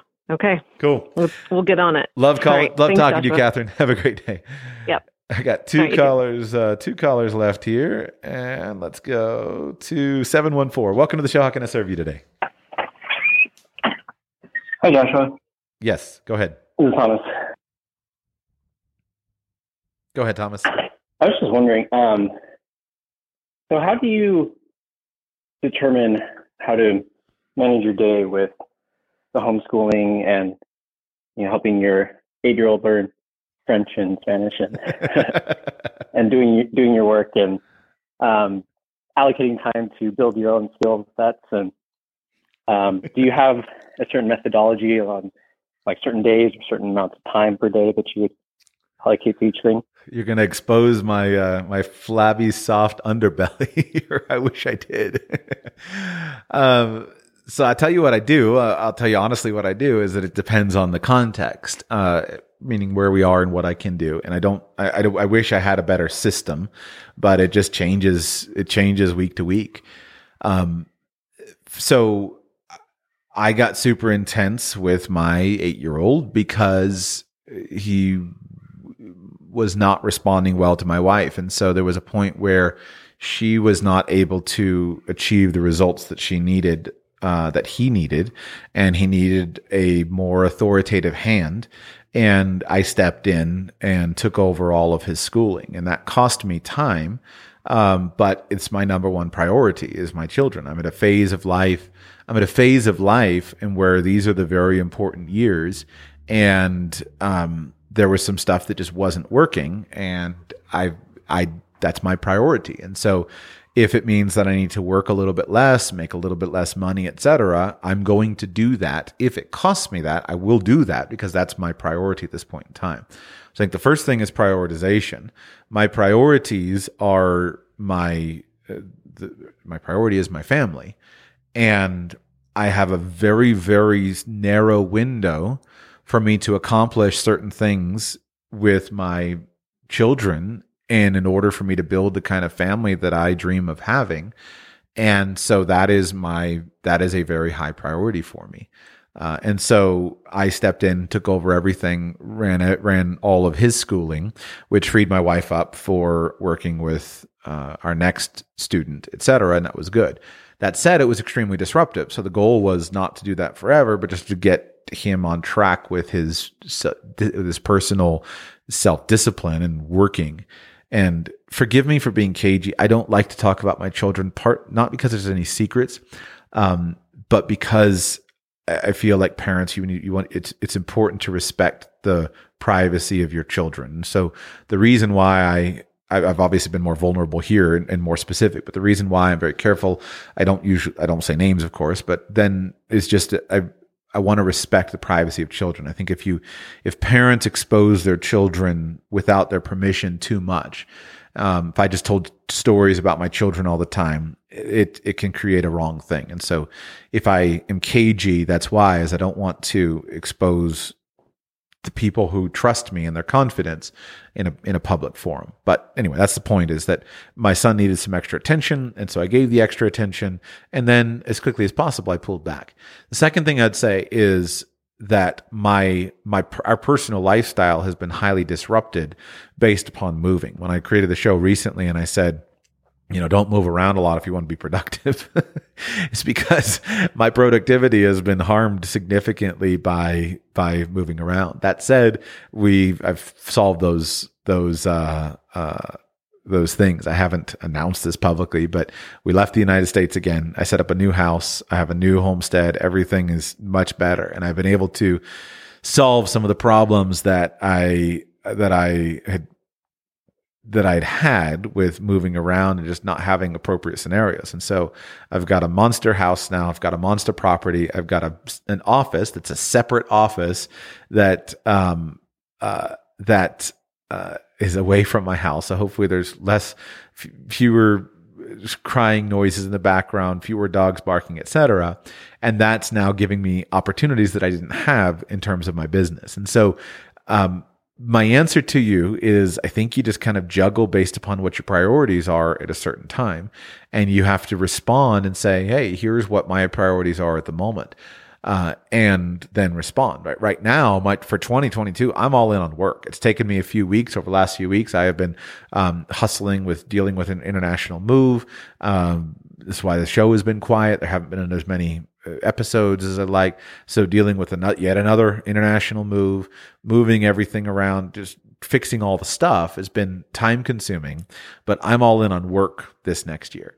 So uh, what I have tried to do is I have tried to streamline for myself. I've tried to streamline out as much as I can from my day that doesn't contribute so that most of the hours of my day are doing things that I want to do. And so the big ones are commuting, right? Self employment and working from home opens up your schedule. Uh, and so if you if you work your way through these things systematically, you eliminate the, the commuting, eliminate, I don't have meetings with anybody. I don't have people to deal with. I have full control over my schedule then you can just focus on the things that are important to you personally. And, uh, and that's what I've done. So I can give you more on it, but without bloviating on for 20 minutes, that's, that's my answer is that it changes from time to time.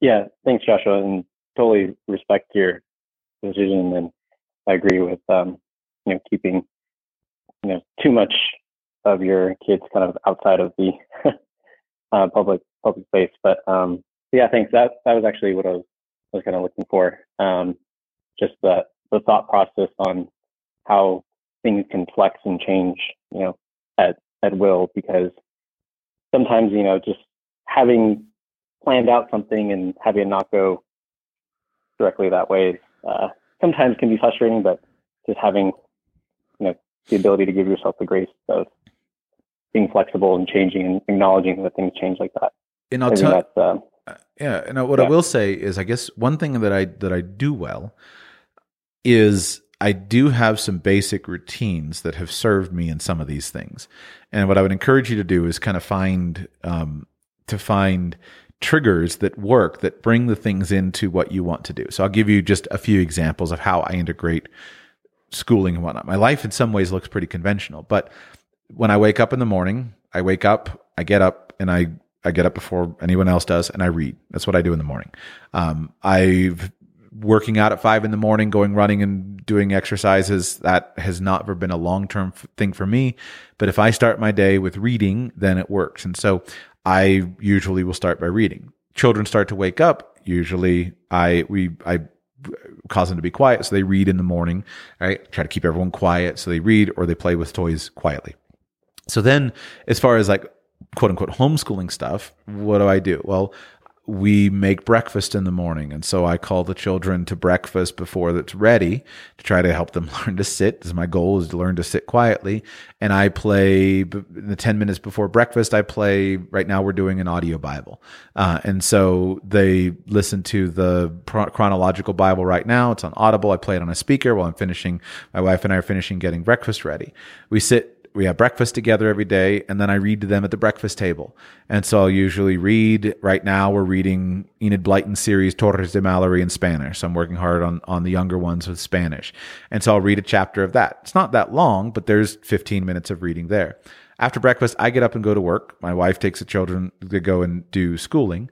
Um, I usually then come home. I'm go, I'm out of the house, and now that we're we're not traveling, I'm out of the house and I'm in my office from um, eight thirty to to nine nine to five working.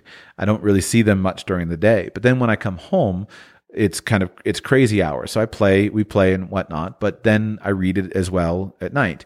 And so we have dinner. I read to them sometimes before dinner to get them calmed down if they've been playing all afternoon.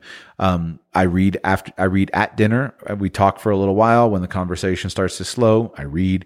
That's where I read. I mean, I, we read a bunch of different books, and then um, after dinner also if it's early enough then we read again. And so the schooling stuff is kind of just part of the structure is that one of the ways that i interact with my children is i read them stories and we have lots of stories where there are lots of things going and then it kind of pushes everything forward.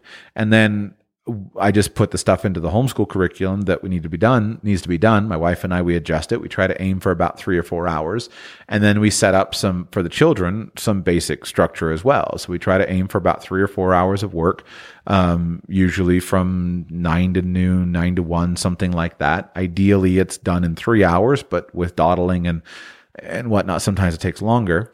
And then I try to create an environment that is accomplishing the goals. And so I fill the house with books. Then the booking books are, I take away, I filled the, I've, I have filled the house with books and I've taken away the alternatives. The alternatives are you can play outside, uh, or you can read, or you can play with toys. And so those are the options. And there's no, there's no unhealthy stuff. So like another thing, like we don't have any restrictions on the children with food, right? There's food in the house, but we eat at meal times, but there's nothing unhealthy in the house. So you can just eat whatever's in the house. If you're hungry, if you need something, eat what's there. And so I kind of see it the same way is just surround with good options and then everything is, is positive.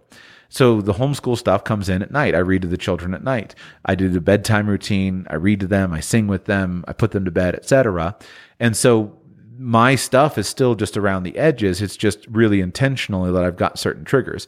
Here's 10 minutes of here, here's 15 minutes of the other, and that's that works well. And then by eliminating the wrong choices, like the same thing for me personally, is that I try to have a list of of things that I can do, and this is I'm working hard on it to even fix to improve my own, is to say let me just have a broad menu of things I can do, all of which are pointing towards my goals.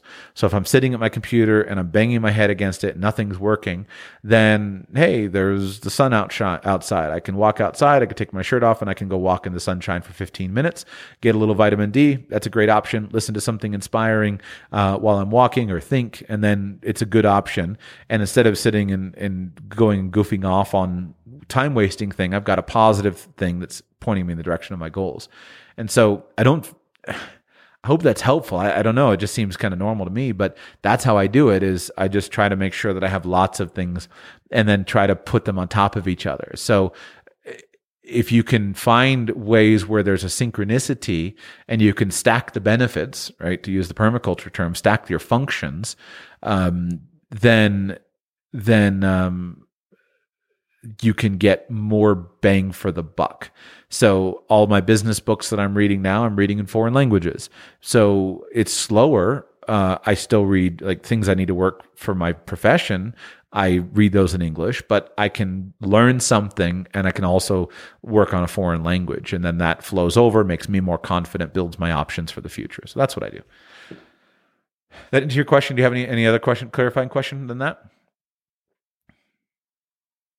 Uh, yeah, no, that was that was great, Joshua. Yeah, because uh, it was something I was been thinking about and starting, you know, a list too of like things to, you know, think about or, or research when you know, I'm, I'm having difficulty kind of getting into flow of, of working on, on something that I want or something like that. So yeah, having other things built into there is, as a list of that could work towards other goals as well.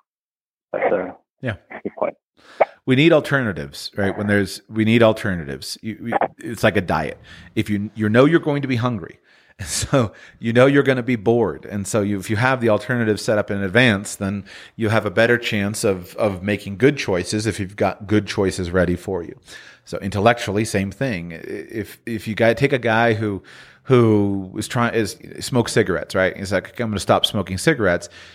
You smoke the cigarette partly by habit, but then there's also certain triggers that happen. And when that trigger happens, that's when you reach for the cigarette. So you got to figure out what is the trigger and then identify the trigger. And then what do you put in place uh, instead of it?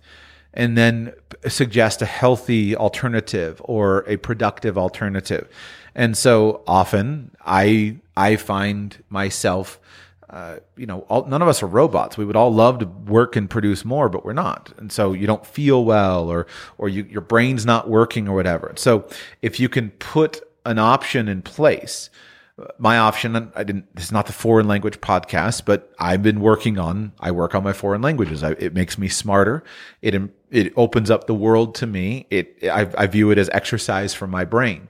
And so if I'm feeling bad, I can go on Twitter, which I used to do.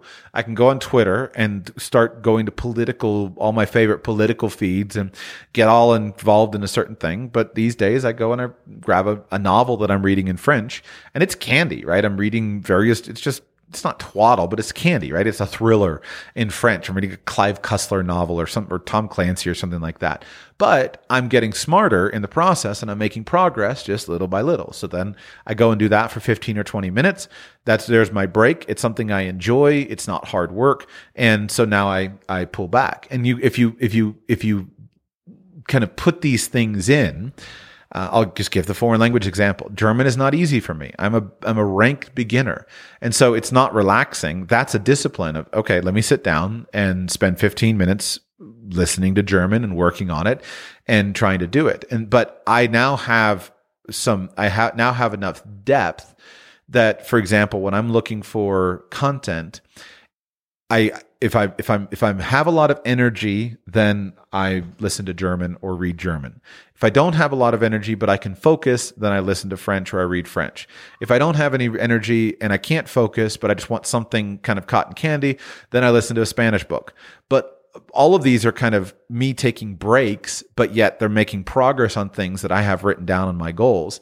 And so I've got to a, a, bench of them in and it's working. So similar thing, like I bought a piano and I've been wanting to regain my piano. And so I've chosen a trigger. The trigger is I tuck my children in, say goodnight, close the door, and I walk immediately to the piano, open the piano and sit down. And I don't have a rule on how long I'm going to play the piano. I'm not dedicated myself to playing 30 minutes, etc. But every night I put my children in bed and my trigger is then I'm going to go to the piano. Uh, so if you've never thought about triggers, I'd strongly recommend check out James Clear's Atomic Habits book. He talks a lot about that. Many good books on on habits, but his is, is the current. It's great. It's phenomenal. But then figure out, hey, when this happens, what productive thing can I put in place?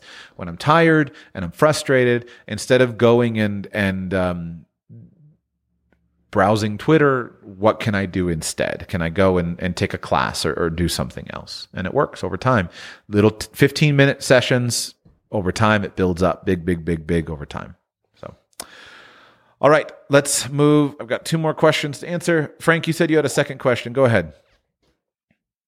Yes. Uh, so, one uh, just kind of popped up when you're answering a different uh, caller's question, but I, I had another one prepared. So, um, just a quick one. Uh, in my line of work, uh, people bounce around companies and contracts pretty frequently. Um, so, should I basically just completely ignore any disability insurance insurance benefits from my own company at the time? Like, if I'm trying to get disability insurance for myself, um, I assume I should just get as much as I can um, but as my income gradually increases, also, like how often can I apply for more? Yeah. So if you want disability insurance, especially if there's some kind of changing, you can you can purchase insurance individually. Any individual who has a job or a business can go to an insurance company and buy disability income insurance. So you would begin that, you would do that yourself. And if you own it yourself, then when you change jobs, the coverage goes with you. If you first buy your own personal coverage, then any coverage that the job does have is added to the personal coverage. If you do it the other way, you have coverage from a job and then you go and buy personal coverage, then they will count in their calculations. They'll count the employer provided coverage first and then only give you a small amount. So if you don't have insurance today, go and get personal disability income insurance. And then if and when you come to a job where they offer coverage, then you can sign up for that too. And it's a double dip, right? You don't, they don't, they don't take away your insurance coverage because you got group coverage. They will calculate the amount of coverage that is available to you based upon the money that you're making and it's a ratio based upon the income that you have, the job that you have, and they'll give you, they'll make you an offer and say, hey, you're making seventy-five thousand dollars a year. We'll offer you a policy for thirty-five hundred dollars a month, or four thousand dollars a month, whatever the number is. Then, when you move on from, then when your income goes up, you can apply for more coverage. So if you have one job making 75 and you get another job making 150, then of course you can go and you can apply for a new policy. The risks are has something happened to your health uh, in the meantime that has made you unable to qualify for insurance. So there are two ways to handle this. One, uh, with disability income policies, you can add an indexing benefit to the policy. So frequently, an insurance company will let you say, "Hey, we're going to give you thirty six hundred dollars a month, but as long as you're working, we'll increase this policy by five percent every year." And so next year it's thirty six hundred plus five percent. That's one way. The second way that you can handle it is you can put uh, a an automatic purchase benefit on it, uh, or additional sorry an additional purchase benefit, not automatic. Uh, there are automatic riders that you can also add, but an additional purchase benefit. And so you could you have to pay for it, which is why you've got to think carefully if this is right for me. But they'll say you can say to the company, "All right, I'll take a policy for thirty five hundred a month." and let's say they charge you uh, $100 a month premium. So we'll give you $3,500 a month of insurance. And then you say, I additionally want to purchase an additional purchase benefit that will allow me to buy another $3,000 a month if I can prove it with my income. And they say, okay, well, we'll give you the first pol- the first part of it for $100 a month, and then we'll charge you $20 a month for the rider. And so your total premium is 120. Then every year you have the opportunity, if your income comes up, to say, hey guys, listen, my income is now $85,000, give me more insurance. And they say, all right, we'll give you another $400 a month. So then your premium, your sorry, your benefit increases from 3,500 to 3,900 a month, and it just the process continues on. So you can put that on your on your contract if you think that it's a good value for you personally, and then that allows you to buy more insurance as your income goes up. You have to be making more money for it to go up in that scenario. Sometimes the index income benefits, they just assume that eh, your income is going to go up. But the insurance company doesn't want to ever get into a situation in where you're going to get paid more money for sitting at home disabled than you are for going to work because then that runs the risk of them facing adverse selection. And so they're always going to offer you less of insurance benefit than what you actually gain working, but you can protect your future insurability and just be subject to financial underwriting if that's important to you. Okay, cool. That's clear. Uh, thank you for that. I don't, I don't have any a follow up question to that or anything. Great. Um, but I have a different question if you have time. Go ahead. Um, so this, is more of a fun one. So, uh, in some of your more recent episodes, you've talked about like if you were in your twenties, you would live in an RV. And my question is, uh, since I mean, it's not really a recommendation necessarily, but uh, you've said that you would do it. So for like people my age, uh, I guess the question is why, and uh, like what would you recommend, and what would that look like, and you know, do you think it would be a, or who do you think would be a good fit for it, or not a good fit for it? Uh, also, considering that you just recently did an entire podcast about how moving around is not exactly conducive to wealth. Um, right. So, you know, yeah. Yeah. I advise careful analysis, and I applaud you for asking the question because one thing I'm good at is I'm good at seeing many sides of an issue. Uh, so when I say that I would live in an RV if I were, um, if I were in my 20s and single, right? Let me explain why. First, I have always been attracted to the concept of remote work. Uh, I have never been attracted to in-person work since I was 15 years old and I came across my first ebook and and this was right at the this was right when it was like becoming a cool thing. I've never wanted to have to be in a specific location. And having experienced the joy that comes from knowing that I can be anywhere and work, uh, that's not something I would give up lightly. I miss the office camaraderie. I miss the office environment. Uh, I underestimated when I went fully remote. I underestimated how much I would miss the office environment, but I don't miss it so much that I actually want to go back. So for me, in today's world, if I were starting over again, there are so many things available that you can do through a computer screen that there's just no reason for me personally why I would want to go into an office environment.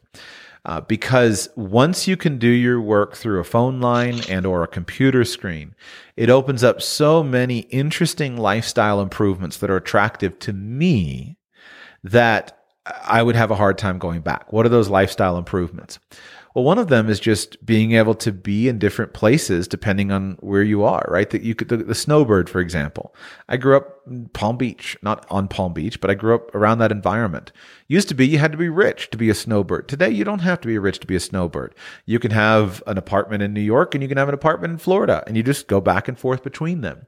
Uh, I love that. I love it from a freedom perspective. It used to be that, you know, flag theory and PT theory, the stuff that I'm into, that was, that used to be the domain of multimillionaire playboy libertarians, right? Well, today, you don't have to be a multi-million multi-millionaire libertarian playboy to live freely. Um, you just need, you know, I guess probably some tens of thousands of dollars in the bank and uh, the ability to make an income and through a computer screen. And you can live freer and better than anyone else out there.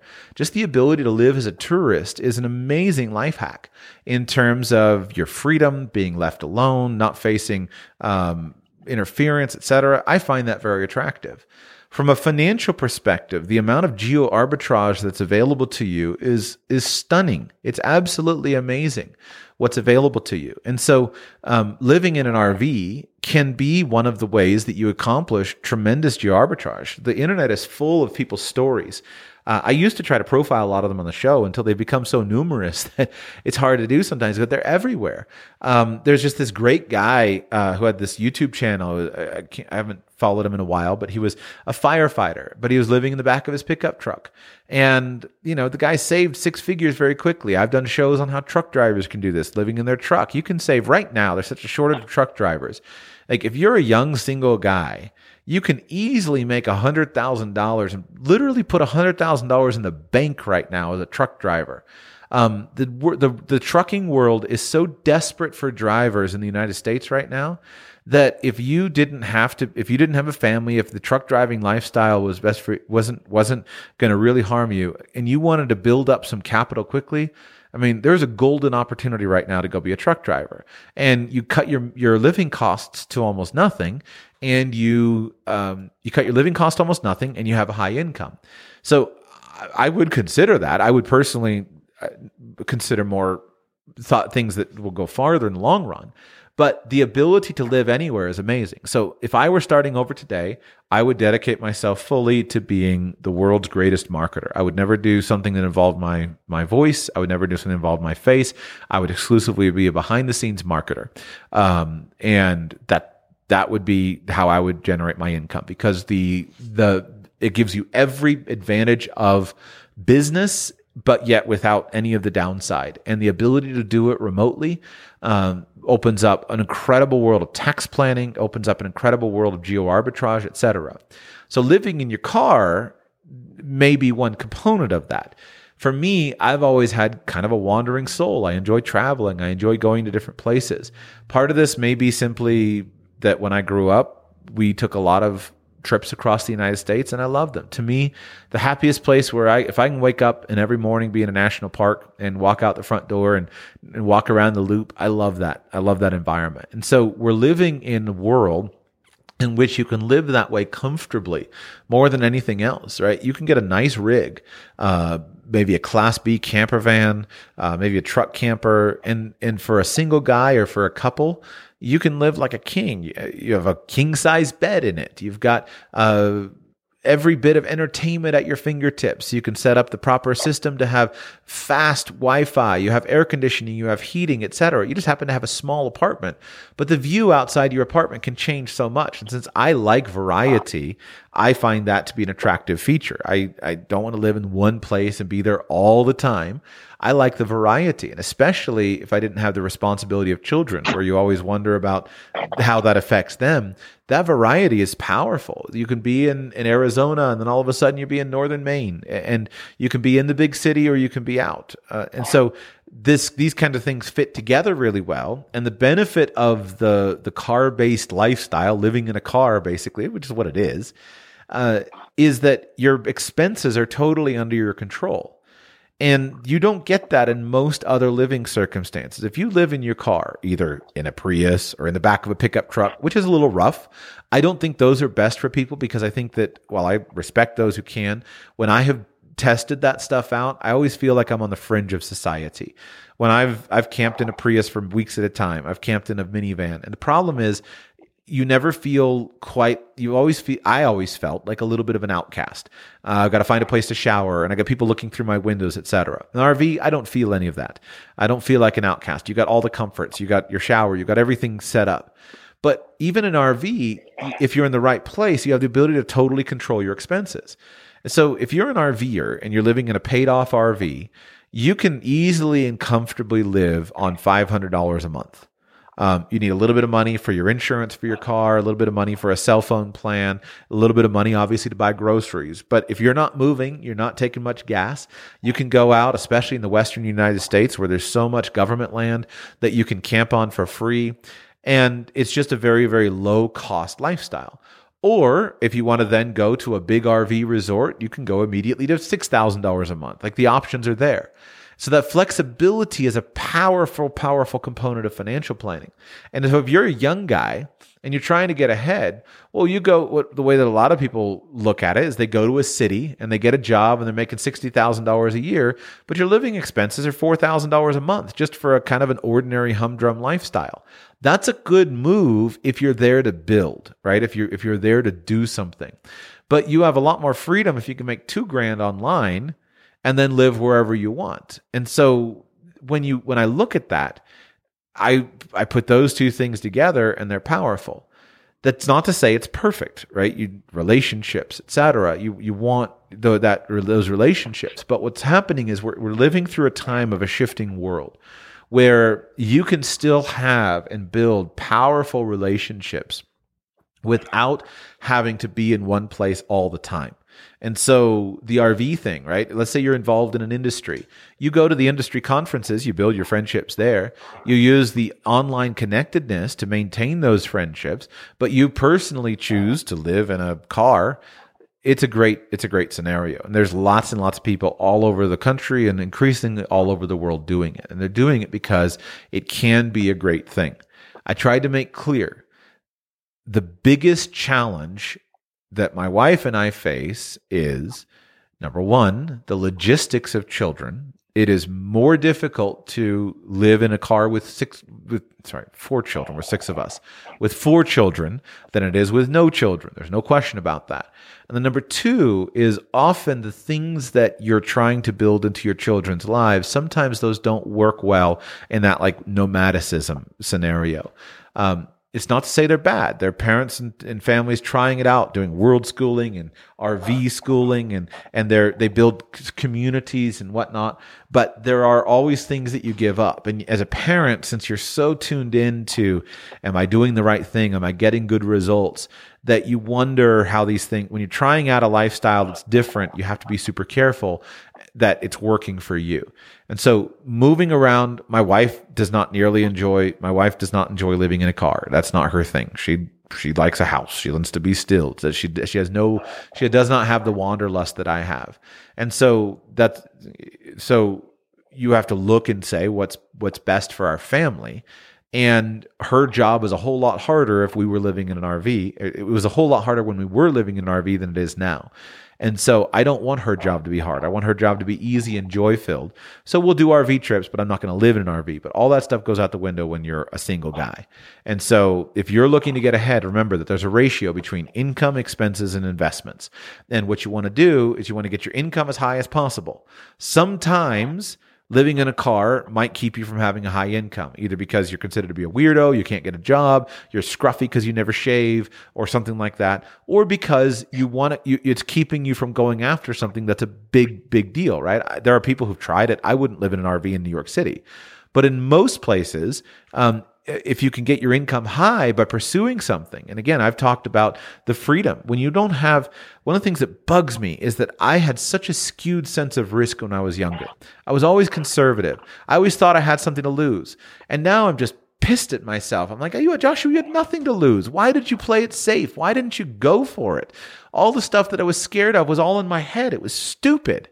And so, like, whatever you can do to put a foundation under yourself so that you don't play it safe, go for it, right? Balls to the wall, 100%. Go after it, take big risks, go for it because the downside is so, is, the landing is so soft in the modern world. And yet we're living in this world and we're scared of risk. And so one way to handle that is RV. Um, you can you can do it with that. So that's that's why is that when you put all these factors together, um, I would that's what I would do. But the downside, biggest downsides are on relationships. Most people don't want to move around like that. And so you could build a system where you keep good family relationships. You can build friends where that doesn't matter so much. But uh, I've just, I've always loved it. I've always loved sleeping in my car. I've, I've done it many times. I want to do it many times more. And so whether the car is something as goofy as a Prius or a van, or the car is a fancy $500,000 car, um, meaning a giant RV, like it's still sleeping in a car. It's just come, some cars are fancier than another, but I, I've always loved it. Yeah, yeah, and like like you, I've uh, watched my fair share of YouTube videos that you know just have you know show these guys overlanding and and just show this completely idealistic uh, you know view of uh of doing that kind of thing full time which is super cool but like and it's something i think i would want to like definitely pursue like in the future uh just definitely not full time though. Um and one of the biggest reasons like you said is like the relationships. Like i'm at a time in my life where you know pursuing um you know a suitable wife is like a very important thing to me Absolutely. so the key part of that is having good stability Absolutely. too so Totally. Yeah. Yeah. And as with anything, Yeah. there's not either or, right? You can often find ways to work it in. Uh, but there are times in which bouncing around will not serve you. That's why I created the show. And uh, that's why I'm not bouncing around right now. Uh, but I can also appreciate that I can design all kinds of scenarios where bouncing around uh, doesn't hinder you. And again, I, I don't begrudge in any way. I'm thrilled to have the children that I have, but my financial plans look different than they would if I didn't have the children. And uh, I'm not making another choice. I'm not going backwards. I'm happy with my choice. I acknowledge that I some that I wish I had. I wish I had. I wish I'd played it less safe when I was younger. Uh, I I became conservative too quickly. I shouldn't have been conservative. Uh, but we've talked enough about that, and um, more for the days. So, Frank, great stuff. I've got one last uh, question that came in. Let me see if I can handle this quickly. Came in in the chat from a patron. Question for Joshua: In a scenario of a full withdrawal of 401k money before age 59 and a half to fund a startup business include involving purchase of land, construction of the building, and purchase equipment. Is there a way to offset 401k withdrawal taxes and or federal personal income taxes by reporting a loss for the first year in the startup business in the state of Florida? Uh, and then the second question is unrelated. So let me just think about that. So the basic question is I'm going to with, I'm thinking about withdrawing all of my 401k money. It's going to be an early withdrawal and I'm using it to fund a startup. So we can't do a series of substantially equal payments. We can't do a 72T withdrawal. Um, this is not a hardship withdrawal, right? We're not buying a house, so we're not getting a, a, we're not we don't have medical bills. We're not taking out a down payment on a house. So this is just I'm going to cash out my 401k and I'm going to buy land, construct a building, and purchase equipment. Is there a way to offset 401k withdrawal taxes? Yes, I would say so. Um, the first thing that you're not going to offset is you're never going to offset your 10% penalty tax. So that's the first thing is that unless you are taking it out for a qualified distribution, you are not going to offset your 10% penalty tax. So your flat rate is you're going to be paying a 10% tax. You have 100 grand in a 401k, 10 get out, you're going to have 10 grand for the penalty tax. But then from there, the amount of the tax that you pay is going to be based upon the income that you take from the 401k. And the income is going to be the amount of the withdrawal plus the amount of your other sources of income. So if you work until December 31 at your job and then you quit your job on December 31, following year on January 2, you take a distribution from your 401k. That entire year you work on your business and you don't have any uh, you don't have any income and then you file your taxes the following year reporting the withdrawal from the 401k your income is going to be the amount that you withdrew from your 401k the question you're asking is it, let's say that my business let's say i take 100 grand from my 401k on january 2 then my business loses $300000 on paper losses in that year. So my income is negative $300,000. Will I still have my $100,000 um, income or could I wipe it out by some of my business losses? I believe, I'm 80% confident that the answer is you will not be able to deduct your business losses against your IRA distribution. Uh, reason I say 80% is I don't have a ta- tax software in front of me to run the scenario but going just on the basis of how the Internal Revenue Code works and going on the basis of how what their what the code is based on, no, you're not. They're not going to allow you to to deduct your uh, business losses against your income. If that were the case, I would know about it. I would have heard about it, and I would have used it. Uh, but it's not the case. So what you can do is you can keep your other sources of income as close to zero as possible. And then your only income for that year is the amount of the distribution. And then you can just consider the amount of the distribution from the 401k uh, based upon um, based upon you can consider the amount of the distribution from the 401k and try to keep it below what you can offset with your other tax credits. So you can still apply your other tax deduct your standard deduction, your tax credits, et cetera, against it. And thus you can be in a relatively low bracket. Thus your total tax bill could be as low as 10%, but you're going to pay the 10%. The only other idea that comes to mind would be if you could somehow split your affairs in order to take advantage of the 60 day rollover of an IRA. So you have control of the money for 60 days before you roll it into another account. And so if there was some way that you could use the money to fund your business, fund the acquisition of the land, fund the construction loan or something like that through that 401k rollover uh, trick, and then somehow take out a mortgage on the land or the business and then make your contribution back in to avoid the distribution. That's the only other idea that occurs to me. That's the best I got. Okay, question number two Is credit history building for foreigners residing in the USA on non immigrant visas, as for U.S. green card holders, residents, and citizens? Um, B1, B2 visa, temporary non immigrant visa that allows the holder to travel to the United States for either business or, per- or tourism purposes. So to be clear, uh, it's about building credit for someone who's in the US as a visitor, B1, B2, or it could be an ESTA, same thing, but B1, B2. Scenario Foreigners relocating to the US on a B1, B2 visa would like to buy a house in the US with a 20% down payment on the mortgage. Should they buy now on foreign national terms or hold off until they build a credit history to attain better terms in, say, two years? So my answer is that there's no downside to building a credit profile in the United States.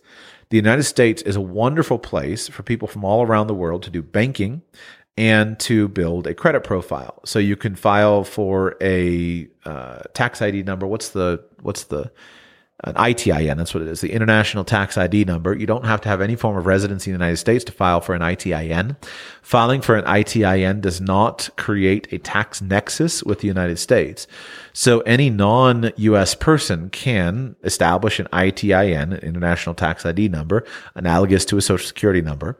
And that number can be used to start building a credit profile. Now, the way to get started, there, you sometimes you have to go, you can go through the process of building up a credit file from nothing, starting with a secured credit card or a bank card, something like that, and building up over time. You can also sometimes transfer in your, your, uh, your credit profile and start off say you're a let's say you're a Swiss citizen living in Switzerland you have an American Express account uh, with Amex Europe you can call Amex and say hey I'd like to establish a US card. Can we set this up under my US profile and can you go ahead and give me a US based Amex? And that can start the process of building uh, the credit file and I see no reason why you shouldn't be doing that or why not to do it other than the hassle, uh, of course. But if you can set up an address in the US, that's the difficulty for many people.